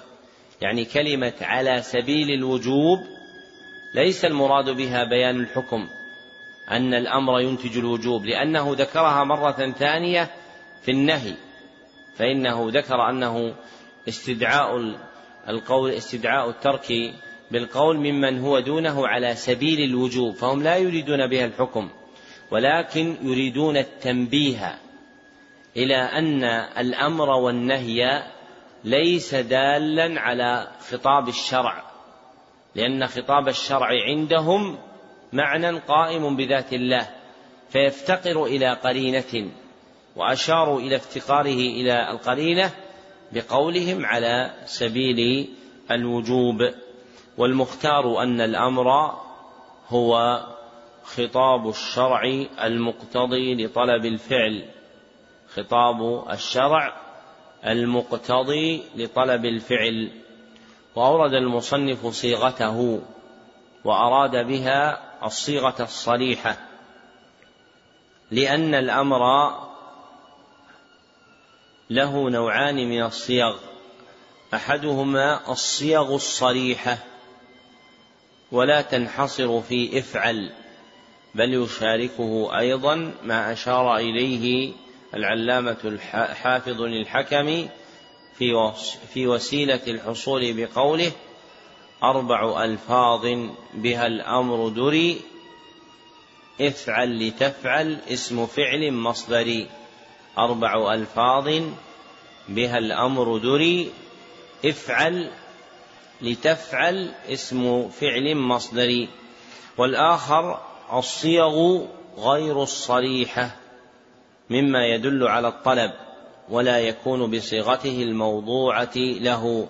الصيغ غير الصريحة مما يدل على الطلب ولا يكون بصيغته الموضوعة له. وللعلامة أبي عبد الله بن القيم في بدائع الفوائد فصل ماتع في بيان صيغ الأمر غير الصريحة وافقه عليه برمته مستفيدا له منه. محمد بن إسماعيل الصنعاني الأمير في إجابة السائل شرح بغية الآمل وهو بحث لازم لطالب العلم لأنك تطلع منه على ألفاظ وضعت في الشرع للدلالة على الأمر منها كما تقدم معنا قريبا إيش؟ كتب ومنها كما تقدم معنا من قبل في شرح التوحيد كلمة حق. حق. فكلمة كتب وحق مثلا موضوعتان في الشرع للدلالة على الأمر. ثم ذكر المصنف أن هذه الصيغة عند الإطلاق والتجرد تحمل على الأمر إلا إذا قام الدليل على خلافه. ولا يقتضي الأمر التكرار على الصحيح. بحيث يكرر الإنسان ما أمر به إلا ما دل الدليل على طلب التكرار فيه. فإذا دل الدليل على طلب التكرار كرر وإذا لم يدل يدل الدليل عليه فإنه لا يصار إليه. ثم أشار إلى إحدى مسائل الأمر وهي اقتضاؤه للفورية أم لا؟ والفورية هي المبادرة إلى الفعل في أول وقت الإمكان. المبادرة إلى الفعل في أول وقت الإمكان. واختار أنه لا يقتضي الفورية والصحيح أنه يقتضيها لإندراجه في ما أمر الله به من المسابقة والمسارعة. في قوله تعالى فاستبقوا الخيرات ونظائره ثم أشار إلى مسألة تتعلق بالأمر وهي هل الأمر بالشيء أمر بما لا يتم إلا به أم لا؟ فقال والأمر بإيجاد الفعل أمر به وبما لا يتم الفعل إلا به كالأمر بالصلاة أمر بالطهارة المؤدية إليها. وأكثر الأصوليين يعبرون عنها بقولهم ما لا يتم الواجب إلا به فهو واجب. وما نحاه المصنف أكمل من قولهم. لماذا؟ عبارة المصنف الأمر بإيجاد الفعل أمر به وبما لا يتم الفعل إلا به. نعم. الندب أحسنت. ليندرج تحته أو ليدخل فيه الندب وعبارة المصنف أكمل ليدخل فيه الندب. واختار أن الأمر بإيجاد الفعل أمر به وأمر بما لا يتم الفعل إلا به. كالأمر بالصلاة أمر بالطهارة المؤدية إليها. والمختار أن ما لا يتم الفعل إلا به نوعان. أحدهما ما هو في وسع العبد وقدرته كالطهارة والصلاة. فإن العبد في وسعه أن يتطهر فيكون أمره بالصلاة أمرا له بالطهارة. والآخر ما ليس في وسعه وقدرته كدخول الوقت للصلاة. فالأول مأمور به تبعا للفعل لأنه وسيلته. أما الثاني فلا لخروجه عن القدرة وهي مناط الأمر كما قال الله تعالى فاتقوا الله ما استطعتم والعبد لا قدرة له على إدخال الوقت.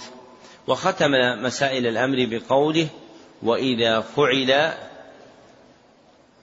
خرج المأمور عن العهدة أي إذا امتثل الأمر خرج العبد المطلوب عن العهدة ومعنى خروجه براءة ذمته وسقوط الطلب عنه فلا يكون مطالبا بما أمر به لأنه أتى به لكن لا تبرأ الذمة إلا بفعل صحيح واقع على الوجه المطلوب شرعا فإن فعله على صفة غير شرعية لم تبرأ ذمته ولا سقط الطلب عنه فيكون مطالبا بالقضاء ولا يكفيه الفعل الأول. نعم. أحسن الله إليكم. قال رحمه الله الذي يدخل في الأمر والنهي وما لا يدخل يدخل في خطاب الله تعالى المؤمنون والساهي والصبي والمجنون والساهي والصبي والمجنون غير داخلين في الخطاب والكفار مخاطبون بفروع الشرائع وبما لا تصح إلا به وهو الإسلام لقوله تعالى ما سلككم في سقر قالوا لم نك من المصلين والأمر بالشيء نهي عن ضده والنهي عن الشيء أمر بضده عقد المصنف رحمه الله هنا ترجمة في هذا الكتاب فقال الذي يدخل في الأمر والنهي وما لا يدخل. والتراجم التي عقدها المصنف لمباحث هذا الباب قليلة هي المقتصر عليها في النسخة التي بأيديكم. وأما الشائع المنتشر في النسخ المتداولة من كثرة الأبواب فهذا من تصرف النساخ المتأخرين. والمقصود بهذه الترجمة معرفة المخاطبين بالأمر والنهي. وقد ذكر المصنف أن الداخل في خطاب الرب سبحانه وتعالى أي خطاب الشرع المؤمنون. والمراد بالمؤمنين هنا من اتصف بوصفين. أحدهما العقل والآخر البلوغ. وهما اللذان يشير إليهما الأصوليون بقولهم التكليف فالعبارة على سنن الأصوليين يدخل في خطاب الله المكلفون. وإنما ذكر المؤمنين عوض الكافرين ليخرج مسألة مخاطبة ليخرج مسألة مخاطبة الكفار على ما سيأتي. والمراد بالمؤمنين من عهد منهم عقله وبلوغه فأل هنا عهدية يراد بها المؤمنون ممن له عقل وبلغ. ثم ذكر من لا يدخل في الخطاب وهم الساهي والصبي والمجنون والمراد بالساهي هنا الناسي. وعبارات المصنف كما سلف مبنية على وجه التسمح والتوسع والنسيان كما قدمنا حال تعتري العبد يذهل بها يذهل بها عما كان يذكره. ثم أشار إلى مسألة خطاب الكفار بفروع الشريعة فاختار أن الكفار مخاطبون بفروع الشريعة وما لا تصح إلا به وهو الإسلام والتوحيد. أي أصل الدين. والفروع والأصول كلمتان تطلقان ويراد بهما تارة معنى صحيح لا مناص من إثباته. وهو أن تكون الأصول اسما للمسائل القطعية التي لا تقبل الاجتهاد. وهو أن تكون الأصول اسما للمسائل القطعية التي لا تقبل الاجتهاد. والفروع اسما للمسائل غير القطعية التي تقبل الاجتهاد. والفروع اسما للمسائل غير القطعية التي تقبل الاجتهاد. ويطلقان تارة أخرى ويراد بهما معنى باطل لا مناص من نفيه وهو أن تكون الأصول اسما للمسائل العلميات الخبريات. أن تكون الأصول اسما للمسائل العلميات الخبريات والفروع اسما للمسائل العمليات الطلبيات فهما بالاصطلاح الثاني وضع باطل. حققه أبو العباس بن تيمية الحفيد وتلميذه ابن القيم. وأما على الوضع الأول فهو الموافق لأدلة الشرع. وهذا من جملة المسائل التي فيها فرق باعتبار مقصد الاصطلاح. فالأصول والفروع تكون صحيحة إذا أريد بها معنى وتكون باطلة إذا أريد بها معنى آخر. وبيان هذا على وجه الوفاء في محل آخر بإذن الله. والآيتان اللتان ذكرهما المصنف وما بعدهما نص في خطاب الكفار بالشريعة كلها أصلا وفرعا.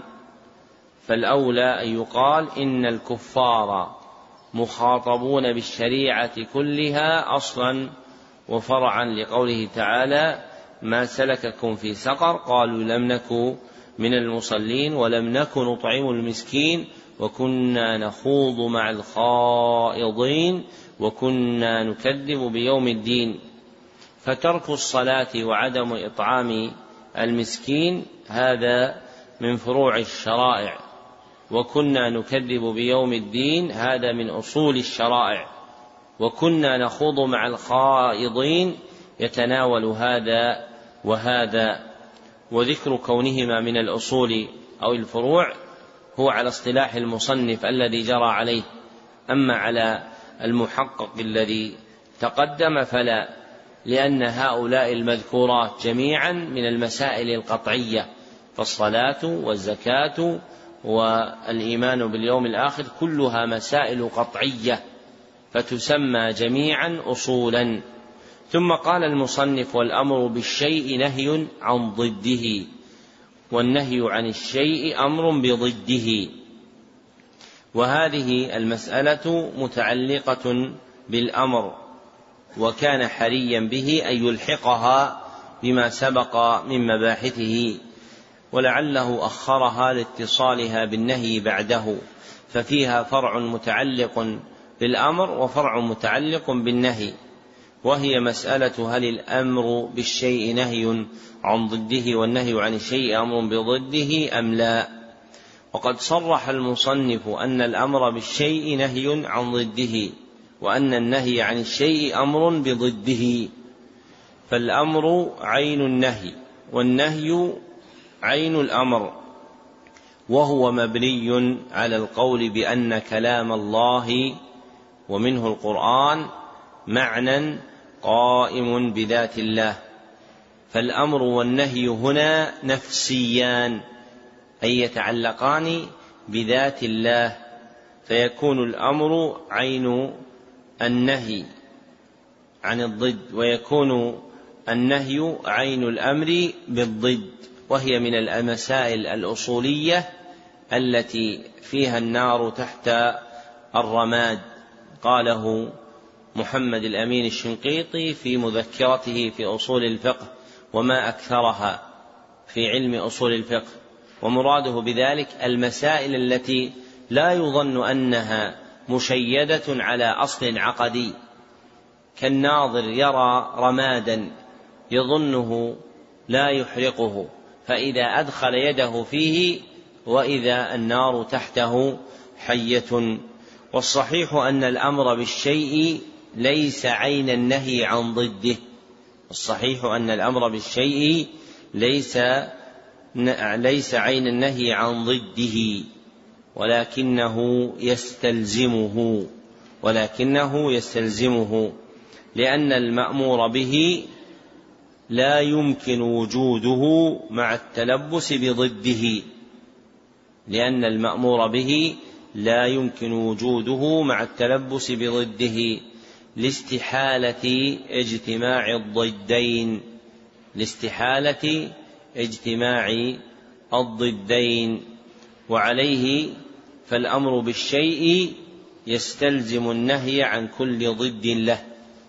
الأمر بالشيء يستلزم النهي عن كل ضد له. وأما النهي عن الشيء فإنه يلزم منه الأمر بضده. وأما النهي عن الشيء فإنه يلزم منه الأمر بضده. لكن بضد واحد. لا جميع أضداده لكن بضد واحد لا بجميع أضداده لاحتمال تعدد الأضداد. نعم. أحسن الله إليكم قال رحمه الله والنهي استدعاء الترك بالقول ممن هو دونه على سبيل الوجوب ويدل على فساد المنهي عنه وترد صيغة الأمر والمراد به الإباحة أو التهديد أو التسوية أو التكوين. ذكر المصنف رحمه الله فصلا آخر من أصول الفقه وهو النهي وهو النهي حده بما لا يسلم من الاعتراض على ما تقدم في الأمر فإنه نظيره. وإذا كان الأمر على المختار هو خطاب الشرع المقتضي لطلب الفعل كما تقدم فالنهي هو الخطاب الشرعي أو خطاب الشرع المقتضي للترك. والنهي المتعلق بالفعل يعود إلى أحد أربعة أمور. والنهي المتعلق بالفعل يعود إلى أحد أربعة أمور. أحدها عوده إلى الفعل نفسه في ذاته أو ركنه. أحدها عوده إلى الفعل نفسه في ذاته أو ركنه وثانيها عوده إلى شرطه. وثالثها عوده إلى الوصف الملازم له. عوده إلى الوصف الملازم له. ورابعها عوده إلى خارج عما تقدم متصل بالفعل. عوده إلى خارج عما تقدم متصل بالفعل. فإذا عاد إلى الثلاثة الأول رجع على الفعل بالفساد والبطلان. وإذا رجع إلى الرابع لم يقتض النهي الفساد. وهذا تحقيق مسألة اقتضاء النهي الفساد أم لا؟ وختم المصنف الفصل بالتنبيه على أن صيغة الأمر تطلق ويراد بها غير ما وضع له في الشرع فيراد بها الإباحة أو التهديد أو التكوين أو التسوية ولا يكون المراد بها هو اقتضاء الفعل. وموجب ذلك أصلها اللغوي لا الشرعي. وهذه الجملة لاحقة بمباحث الأمر. لكن هذا الكتاب مبني على التوسع والتسمح في العبارة فجاءت متأخرة. نعم.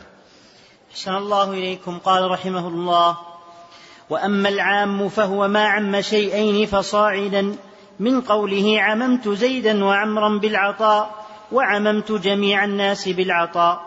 وألفاظه أربعة الاسم الواحد المعرف باللام واسم الجمع المعرف باللام والأسماء المبهمة كمن والأسماء المبهمة كمن في من يعقل وما في ما لا يعقل وأي في الجميع وأين في المكان ومتى في الزمان وما في الاستفهام والجزاء وغيره. ولا في النكرات والعموم من صفات النطق ولا يجوز دعوى العموم في غيره من الفعل وما يجري مجراه. ذكر المصنف رحمه الله فصلا آخر من أصول الفقه وهو العام. وهذا الفصل يتعلق بدلالات الألفاظ.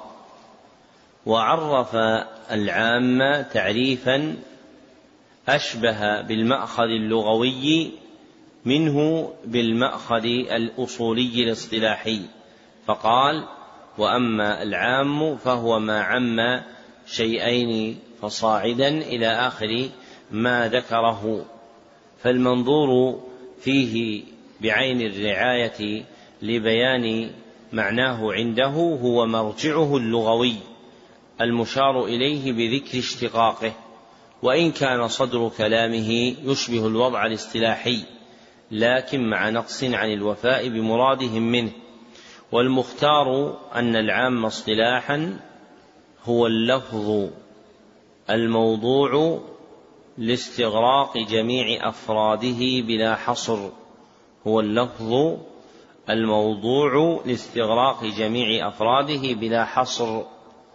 ثم ذكر أن ألفاظه أربعة والمراد بالألفاظ الصيغ. فصيغ العموم على ما ذكره المصنف أربع أولاها وثانيها الاسم الواحد. والجمع المعرفان باللام الاسم الواحد والجمع المعرفان باللام والمراد بالواحد المفرد. وباسم الجمع ما دل على الجماعة وليس المقصود به المعنى النحوي وليس المقصود به المعنى النحوي المخصوص ببعض هذا المعنى بل يشمل الجمع واسم الجمع واسم الجمع الجنسي. وقوله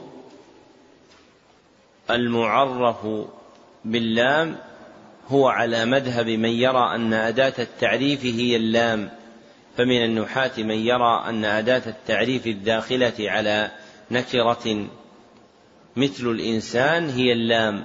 ومنهم من يرى أنها الألف ومنهم من يرى أنها الألف واللام وينطق بتركيبهما ال. ومنهم من يعبر عن ذلك بأداة التعريف لتعمهما وغيرهما وهو المختار. نحى إليه السيوطي في جمع الجوامع وشرحه همع الهوامع في النحو وتقدم بيانه في شرح الآجرامية. والمراد بأل المفيدة للعموم ال الاستغراقية. التي ليست للعهد ولا للحقيقة وبعبارة خالية من الغموض فإن الصيغتين الأولتين هما الاسم المفرد والجمع المسبوقان بأداة التعريف هما الاسم المفرد والجمع المسبوقان بأداة التعريف الدالة على الاستغراق. والصيغة الثالثة الأسماء المبهمة كمن وما وأي. والمراد بالأسماء المبهمة التي لا تدل على معين.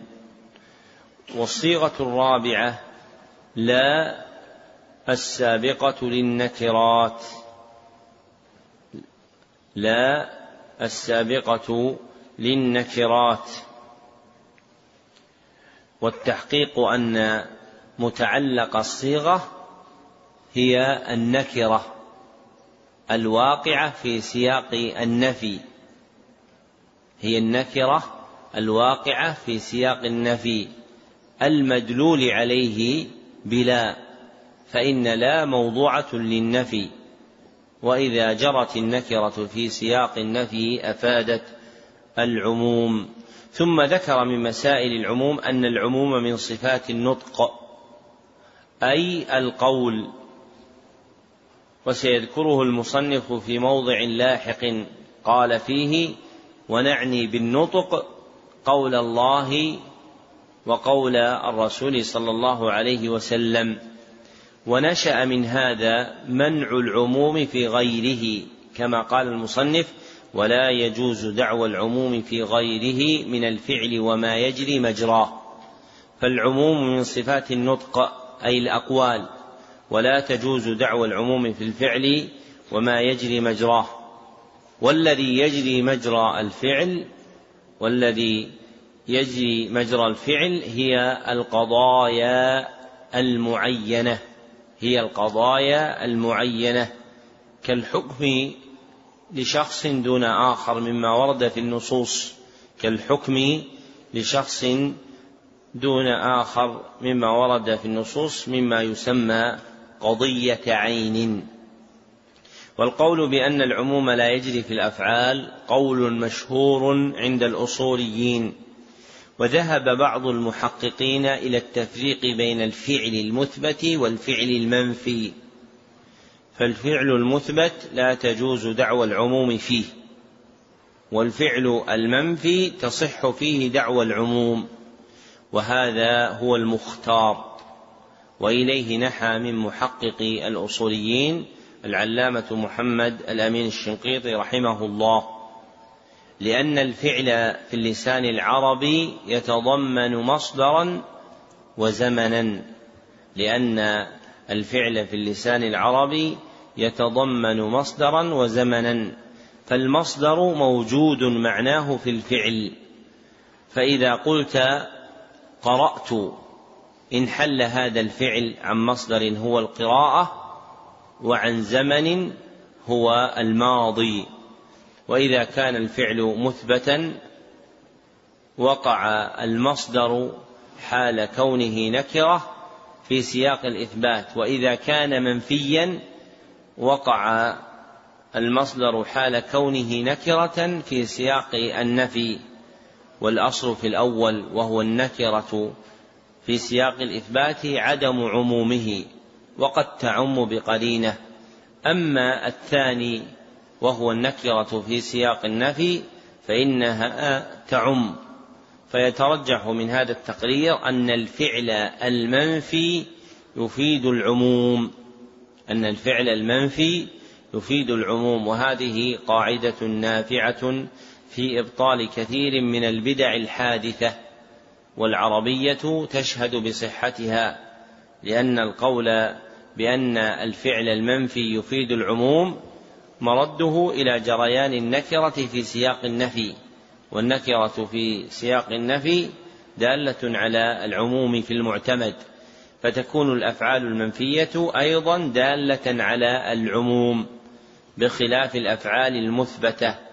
فما جاء من أفعال منفية في أخباره صلى الله عليه وسلم فإنها تدل على العموم في النفي فيكون أصلا لإبطال البدع الحادثة لأنه لا يتصور وجود فرد من الأفراد مع نفي غيره. نعم. أحسن الله إليكم. قال رحمه الله والخاص يقابل العام والتخصيص تمييز بعض الجملة وهو ينقسم إلى متصل ومنفصل.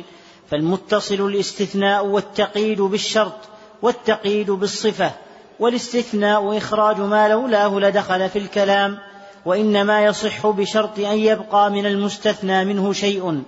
ومن شرطه أن يكون متصلا بالكلام ويجوز تقديم الاستثناء على المستثنى منه ويجوز الاستثناء من الجنس ومن غيره. والشرط يجوز أن يتأخر عن المشروط ويجوز أن يتقدم على المشروط والمقيد بالصفة يحمل عليه المطلق كالرقبة قيدت بالإيمان في بعض المواضع وأطلقت في بعض المواضع فيحمل المطلق على المقيد. ويجوز تخصيص الكتاب بالكتاب وتخصيص الكتاب بالسنة وتخصيص السنة بالكتاب وتخصيص السنة بالسنة وتخصيص النطق بالقياس. ونعني بالنطق قول الله سبحانه وتعالى وقول الرسول صلى الله عليه وسلم. والمجمل ذكر المصنف رحمه الله فصلا آخر من أصول الفقه وهو الخاص. أتبعه بالعام. وذكر الصلة بينهما فقال والخاص يقابل العام إشارة إلى تعلقه به على وجه الدلالة في المقابلة والأحكام. فإذا كان العام كما تقدم على المختار هو اللفظ الموضوع لاستغراق جميع أفراده بلا حصر فإن المراد بالخاص هو اللفظ الموضوع للدلالة على فرد مع حصر. هو اللفظ الموضوع للدلالة على فرد مع حصر والفرد لا يراد به الواحد المنفرد بل جنسه. وحكمه المترتب عليه هو التخصيص المشار إليه بقول المصنف تمييز بعض الجملة أي إخراج بعض أفراد العام لأن الخاص لفظ دال على مقصود معين. فإذا ورد على عام ما أخرج بعض الأفراد عن حكمه فيكون التخصيص به تمييزا لبعض الأفراد عن بعض. ثم ذكر قسمة المخصصات إلى قسمين. أولهما المخصصات المتصلة. وثانيهما المخصصات المنفصلة. والمراد بالمخصصات المتصلة التي لا تستقل بنفسها التي لا تستقل بنفسها. والمراد بالمخصصات المنفصلة التي تستقل بنفسها. وعد من المخصصات المتصلة الاستثناء والشرط والصفة. وذكر حد الأول فقط دون الآخرين فذكر الاستثناء وذكر طرفا من شروطه في قوله والاستثناء وإخراج ما لولاه لدخل في الكلام إلى آخره فالاستثناء إخراج ما لولاه لدخل في الكلام بأداة مخصوصة. إخراج ما لولاه لدخل في الكلام بأداة مخصوصة. وهذه الأداة هي عند قوم إلا أو إحدى أخواتها. والاستثناء الشرعي أوسع من ذلك. فقول إن شاء الله استثناء. وهذا الاستثناء شرعي. وقل من ذكره من النحاة والأصوليين. وممن نبه عليه من محقق النحاة ابن هشام رحمه الله. وذكر المصنف أن للاستثناء شرطين. الأول أن يبقى من المستثنى منه شيء فلا يكون مستغرقا جميع الأفراد كقول أحدهم علي ألف إلا الفا. فهذا الاستثناء لا يصح ويكون باطلا لأن الألف لأن الألف التي أثبتها ذهبت بها الألف التي نفاها فصارت عدما بالكلية ولغوا لا فائدة منه. والثاني أن يكون متصلا بالكلام فلا يتأخر النطق بالاستثناء عن النطق بالمستثنى منه حقيقة أو حكما.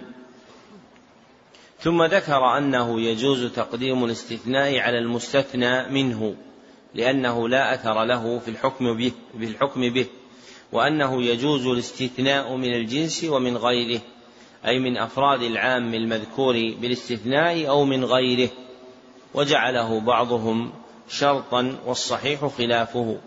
ثم ذكر بعد ذلك التخصيص بالشرط فقال والشرط يجوز أن يتأخر عن المشروط إلى آخره.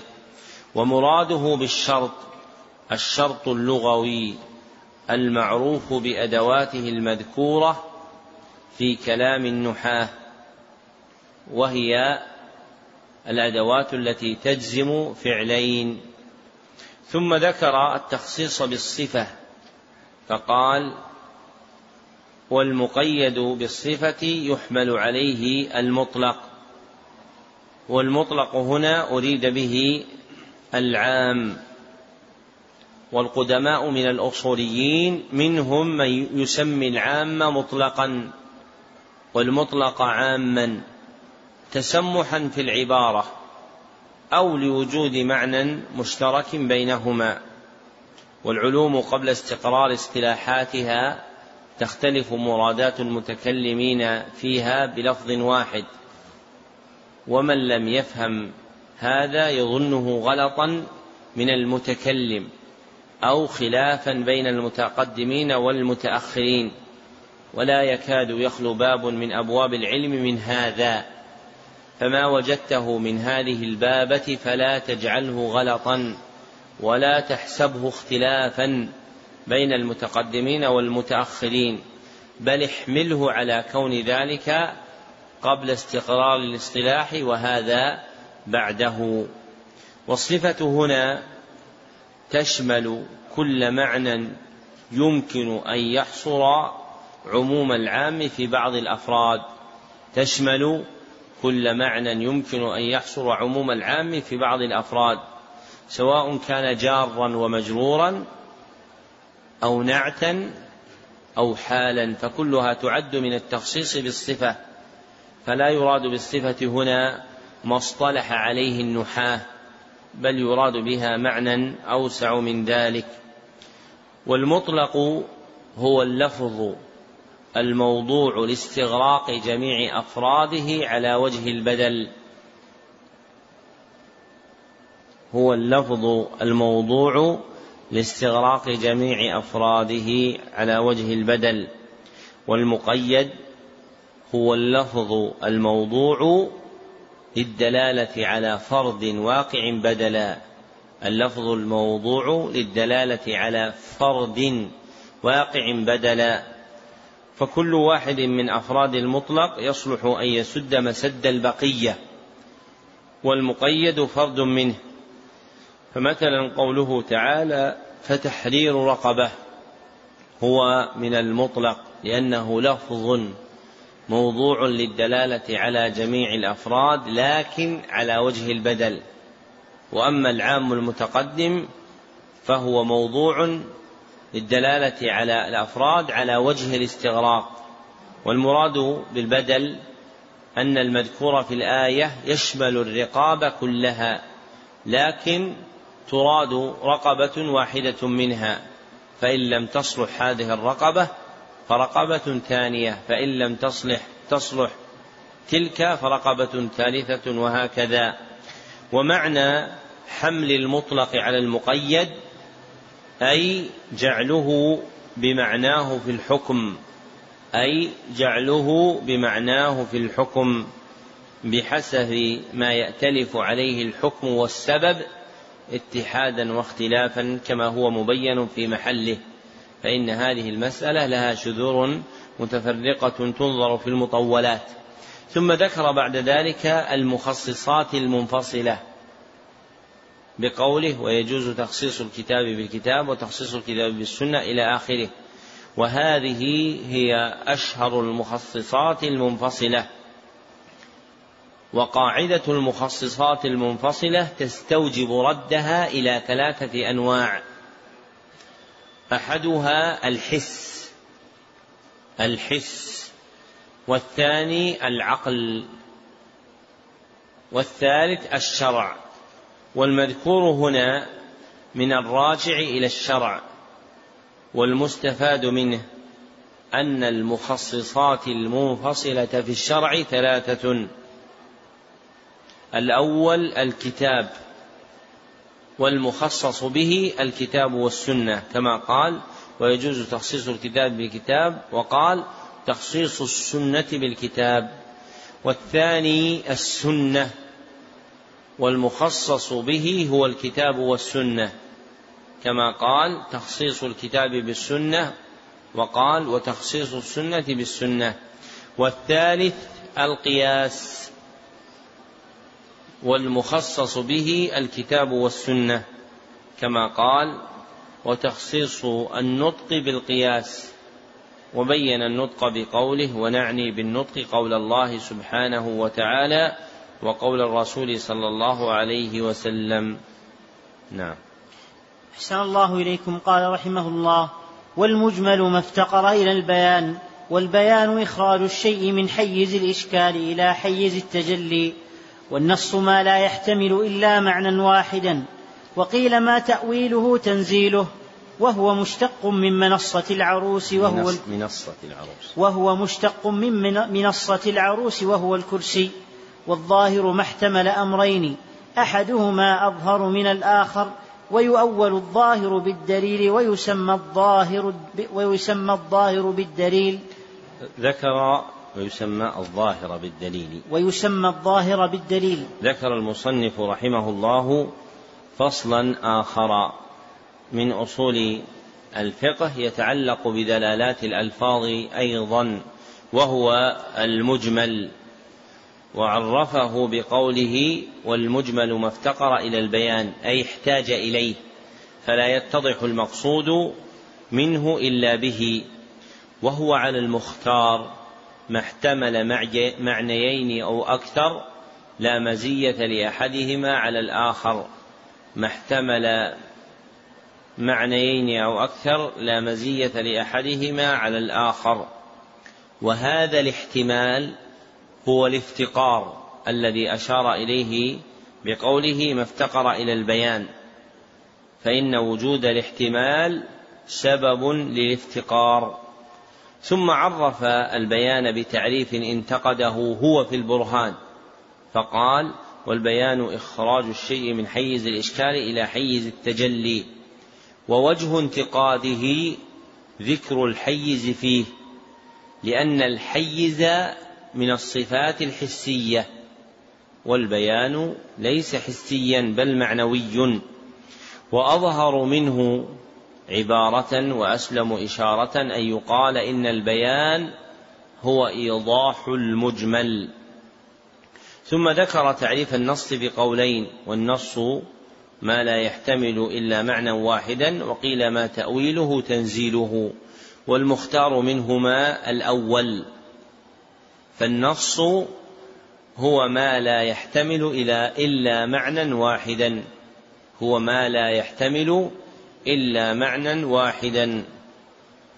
أما التعريف الثاني ففيه إجمال. ثم أشار إلى أنه مشتق من منصة العروس بكسر الميم لأنها اسم آلة وما أراده من الاشتقاق ليس هو المعنى الخاص. المقرر عند علماء العربية وهو رد لفظ لآخر لمناسبة بينهما في المبنى والمعنى وإنما أراد معنى عاما من جهة تلاقي الحروف فيعتذر عن المصنف بهذا. ثم ذكر بعد ذلك الظاهر فقال والظاهر ما احتمل أمرين أحدهما أظهر من الآخر وهذا ظاهر بنفسه. وأشار إلى نوع آخر فقال ويؤول الظاهر بالدليل ويسمى الظاهر بالدليل ويسمى اختصارا المؤول وهو اللفظ الذي صرف عن معناه الظاهر اللفظ الذي صرف عن معناه الظاهر إلى معنى مرجوح لدليل دل عليه. فهذا يكون ظاهرا باعتبار غيره ويسمى مؤولا. وعلم بهذا التقرير أن الظاهر نوعان. أحدهما الظاهر بنفسه وهو ما احتمل معنيين أحدهما أرجح من الآخر. والثاني الظاهر بغيره وهو ما احتمل معنيين. أحدهما أظهر من الآخر لقرينة خارجية ويسمى مؤولا. نعم. أحسن الله إليكم. قال رحمه الله الأفعال فعل صاحب الشريعة لا يخلو إما أن يكون على وجه القربة والطاعة أو غير ذلك فإن دل دليل على الاختصاص به يحمل على الاختصاص.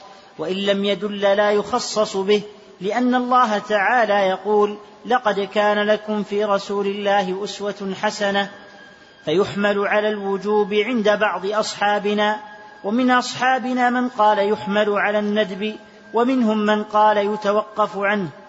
فإن كان على وجه غير القربة والطاعة فيحمل على الإباحة فيحمل على الإباحة في حقه وحقنا. وإقرار صاحب الشريعة على القول الصادر من أحد هو قول صاحب الشريعة وإقراره على الفعل كفعله.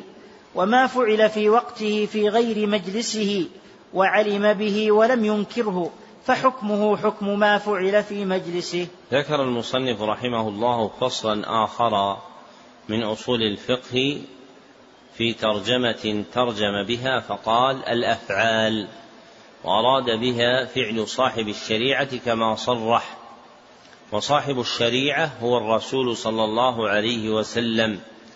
وإنما سمي صاحب الشريعة لأنه هو مبلغها. وأصل الصحبة هي المقارنة.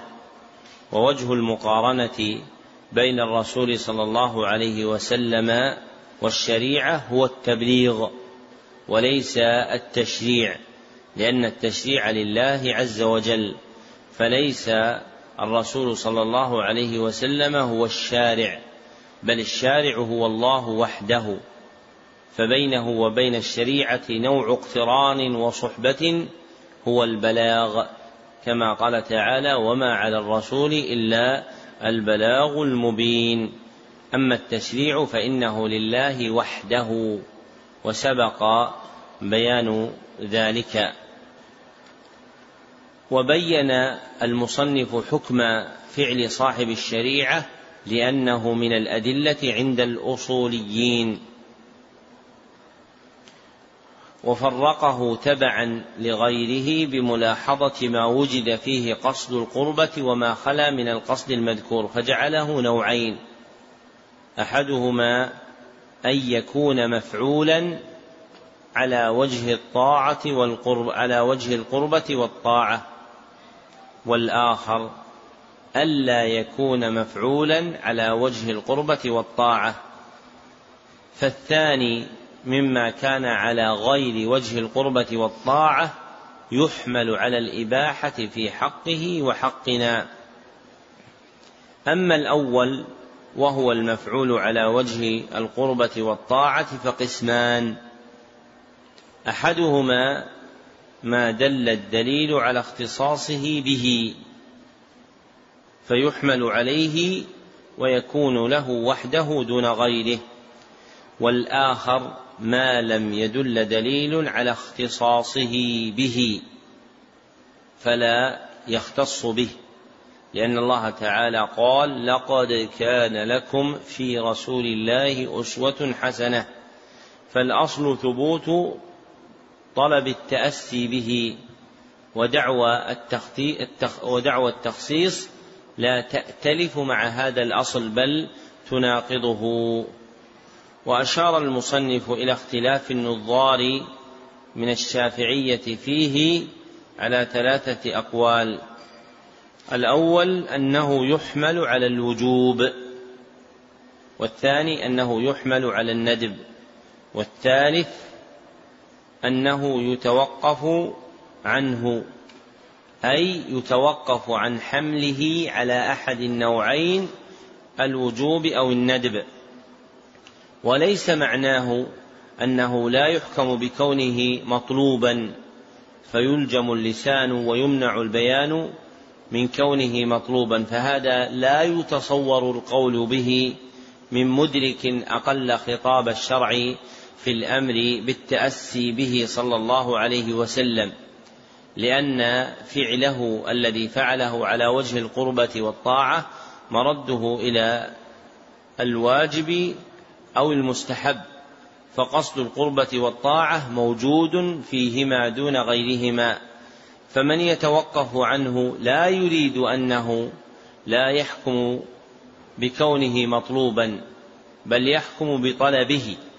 لكن يتوقف عن الجزم بكونه واجبا أو مستحبا. هذا معنى التوقف الذي ذكره بعض الأصوليين في هذا الموضع.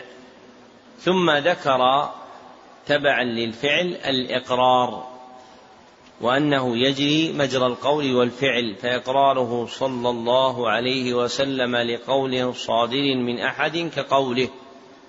وكذلك إقراره على الفعل كفعله لأن الإقرار من مدارك إثبات السنة فالسنة قولية وفعلية وتقريرية كما قال ابن عاصم في المرتقى وقسمت السنة بانحصار للقول والفعل وللإقرار.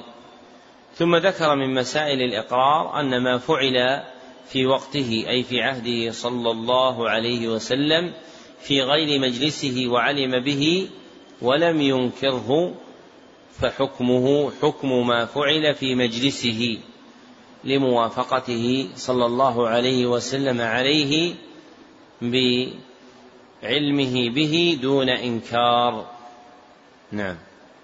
أحسن الله إليكم. قال رحمه الله وأما النسخ فمعناه لغة الإزالة. وقيل معناه النقل من قولهم نسخت ما في هذا الكتاب أي نقلته وحده هو الخطاب الدال على رفع الحكم الثابت بالخطاب المتقدم على وجه لولاه لكان ثابتا مع تراخيه عنه ويجوز نسخ الرسم وبقاء الحكم ونسخ الحكم وبقاء الرسم والنسخ إلى بدل وإلى غير بدل وإلى ما هو أغلظ وإلى ما هو أخف. ويجوز نسخ الكتاب بالكتاب ونسخ السنة بالكتاب ونسخ السنة بالسنة ويجوز نسخ المتواتر بالمتواتر منهما ونسخ الآحاد بالآحاد وبالمتواتر ولا يجوز نسخ المتواتر بالآحاد. ذكر المصنف رحمه الله فصلا آخر من أصول الفقه هو النسخ وعرفه لغة بتعريفين.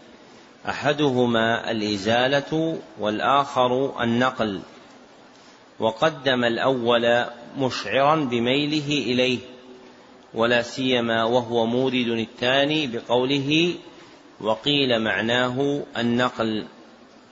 والنسخ مختلف القياس صرح بذلك ابن فارس من أئمة اللغة وجمهور معانيه يرجع إلى الرفع. فما ذكره الجويني من إزالة ونقل هما راجعان إلى معنى الرفع فإنه إذا كان الرفع حقيقيا مشتملا على تخلية المحل من الشيء كانت إزالة وإذا كان باقيا على ما هو عليه فإن الرفع يكون نقلا كنسخك ما في الكتاب لأن ما في الكتاب باق فيه لكنك نقلت صورة رسمه الخطية إلى محل آخر فهو رفع حكما لا حقيقة. ثم أتبعه بتعريف النسخ في الاصطلاح فقال حده هو الخطاب الدال إلى آخره. وهذا الذي ذكره هو تعريف الناسخ لا النسخ فإن الخطاب الدال على رفع الحكم الثابت بالخطاب المتقدم إلى آخره يصدق على الناسخ وليس تعريفا للنسخ. والناسخ هو موجب النسخ والنسخ حكمه ولا يختص برفع الحكم الثابت في الخطاب المتقدم. والمراد بالثبوت في قوله لكان ثابتا بقاء العمل به.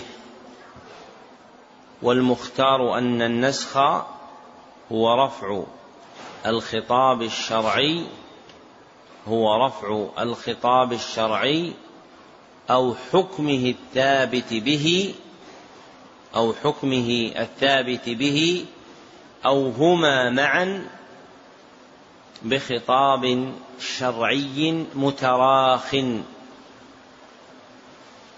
وهذا الحد يتضمن ذكر مرفوع ورافع وشرط للرفع. فالمرفوع هو الخطاب الشرعي أو حكمه الثابت به أو هما معا. والرافع هو خطاب شرعي آخر وشرطه تأخر الخطاب الشرعي الرافع الرافع. وهذا التأخر يشار إليه بالتراخي. ثم ذكر أقسام النسخ باعتبار متعلقه وذلك في قوله ويجوز نسخ الرسم وبقاء الحكم إلى آخره. فالنسخ بهذا الاعتبار نوعان أحدهما نسخ الرسم وبقاء الحكم والآخر نسخ الحكم وبقاء الرسم. ولهما قرين هو ثالث الأقسام وهو نسخ الحكم والرسم معا وهو نسخ الرسم والحكم معا ولم يذكره اكتفاء بلزومه اقتضاء فإذا جاز رفع الرسم أو الحكم على الانفراد جاز رفعهما جميعا لكنه جواز عقلي والباب مبني على الخبر فيحتاج إلى أمر خارجي في إثباته وهو الواقع. فقد وقع في الخطاب الشرعي نسخ الرسم والحكم معا شرعا فهي ثلاثة أقسام. ثم ذكر أقسام النسخ باعتبار المنسوخ إليه فقال والنسخ إلى بدل وإلى غير بدل إلى آخره. فالمنسوخ إليه قسمان. أحدهما منسوخ إلى غير بدل. لا في رسمه ولا في حكمه.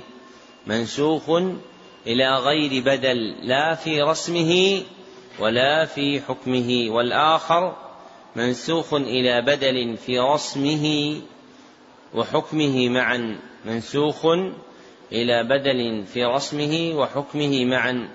فيبدل الرسم والحكم ويحل غيرهما محلهما. أو يبدل الرسم فقط فيبقى الحكم السابق أو يبقى الحكم فقط ويبقى الرسم السابق على ما تقدم. والمنسوخ إلى بدل في حكمه يقسم إلى قسمين. والمنسوخ إلى بدل في حكمه يقسم إلى قسمين. أحدهما منسوخ إلى بدل أغلظ. منسوخ إلى بدل أغلظ. والآخر منسوخ إلى بدل أخف. وتقتضي القسمة العقلية النسخ إلى بدل مساو وهو واقع شرعا وإن أهمله المصنف كنسخ القبلة من بيت المقدس إلى الكعبة المشرفة فهذا نسخ إلى بدل مساو. ثم ذكر أقسام النسخ باعتبار الناسخ فقال ويجوز نسخ الكتاب بالكتاب ونسخ السنة بالكتاب ونسخ السنة بالسنة. ثم قال ويجوز نسخ المتواتر بالمتواتر منهما ونسخ الآحاد بالآحاد وبالمتواتر ولا يجوز نسخ المتواتر بالآحاد. وكلاهما تقسيم للناسخ لكن القسمة الأولى هي باعتبار نوعه والقسمة الثانية هي باعتبار قوة دلالته. فالناسخ باعتبار نوعه ينقسم إلى نوعين. الأول ناسخ من الكتاب. وينسخ الكتاب والسنة. والثاني ناسخ من السنة. وينسخ السنة فقط. أما نسخ الكتاب فأهمله المصنف لعدم وجود مثال صحيح على أن السنة تنسخ شيئا من آي الكتاب ويشهد لنفيه قوله تعالى ما ننسخ من آية أو ننسها نأتي بخير منها أو مثلها والسنة ليست خيرا من القرآن ولا مثله فهو كلام الله تعالى ولا يشبهه كلام أحد من البشر. وهذا المأخذ غير مأخذ حجية السنة فإنه بالنظر إلى الحجية فإن حجية السنة كحجية القرآن لكن مأخذه هنا قدر المتكلم به كما في الآية المذكورة من سورة البقرة فإن المراد بها الحكم على الكلام باعتبار المتكلم به وكلام الله عز وجل باعتباره هو المتكلم به أجل من كلام النبي صلى الله عليه وسلم باعتبار كونه هو المتكلم به. أما من حيث الحجية فإن القرآن والحجية فإن القرآن والسنة هما في الحجية سواء. والناسخ باعتبار قوته ينقسم إلى نوعين. الأول المتواتر وينسخ المتواتر والآحاد. والثاني الآحاد وينسخ الآحاد فقط. أما نسخ المتواتر فيمتنع كما قال المصنف ولا يجوز نسخ المتواتر بالآحاد. وهذا مذهب الجمهور. والراجح جوازه لأن القطعي هو اللفظ ومحل النسخ هو الحكم ولا يشترط في الحكم تواتره لأن القطعي هو اللفظ ومحل النسخ هو الحكم ولا يشترط في الحكم تواتره. ومباحث النسخ فيها عوز عند الأصوليين لأن مبناها على النقل وسوادهم ليس لهم اتساع في معرفة المنقول من علوم السنة السنة والرواية فوقع أكثر كلامهم متعلقا بالقرآن دون السنة وأهملوا أشياء تتعلق بالنسخ من السنة النبوية لغلبة تفريطهم بمعرفة علوم السنة والمنقول في الرواية الحديثية. نعم. أحسن الله إليكم. قال رحمه الله فصل في التعارض. إذا تعارض نطقان فلا يخلو إما أن يكونا عامين أو خاصين أو أحدهما عاما والآخر خاصا أو كل واحد منهما عاما من وجه وخاصا من وجه. فإن كانا عامين فإن أمكن الجمع بينهما جمع وإن لم يمكن الجمع بينهما يتوقف فيهما يتوقف فيهما إن لم يعلم التاريخ. فإن علم التاريخ ينسخ ينسخ المتقدم بالمتأخر وكذا إن كانا خاصين. وإن كان أحدهما عاما والآخر خاصا فيخصص العام بالخاص. وإن كان أحدهما عاما من وجه وخاصا من وجه فيخصص عموم كل فيخصص عموم كل واحد منهما بخصوص الآخر. ذكر المصنف رحمه الله فصلا آخر من أصول الفقه هو التعارض والمراد بالتعارض اصطلاحا تقابل الدليلين بحيث يخالف أحدهما الآخر في نظر المجتهد. تقابل الدليلين بحيث يخالف أحدهما الآخر في نظر المجتهد. وقد ذكر المصنف أن التعارض الواقع في الخطاب الشرعي بين عامين أو خاصين يفزع فيه إلى الجمع فإن لم يمكن الجمع صير إلى النسخ فإن لم يمكن النسخ صير إلى الترجيح. فصارت مراتب التأليف بين المتعارضين إذا كانا عامين أو خاصين ثلاث.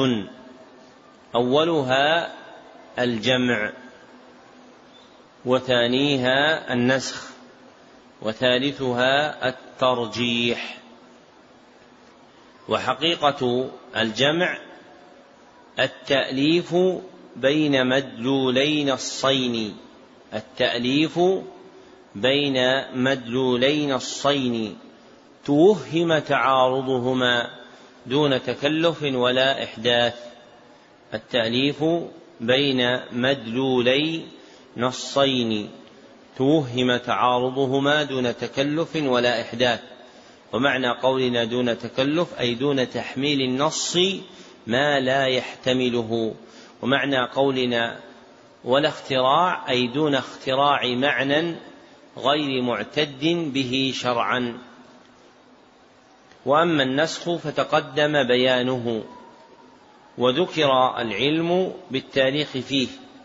لأن وقوع التراخي بين خطابين متعارضين هو علامة وقوع النسخ والتراخي هو التأخر وبالتاريخ يعلم تأخر أحدهما عن الآخر.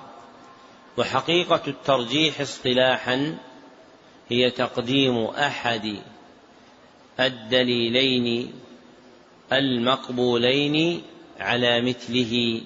تقديم أحد الدليلين المقبولين على مثله لتعذر الجمع بدليل دال على ذلك لتعذر الجمع بدليل دال على ذلك أو بقرينة دالة على ذلك.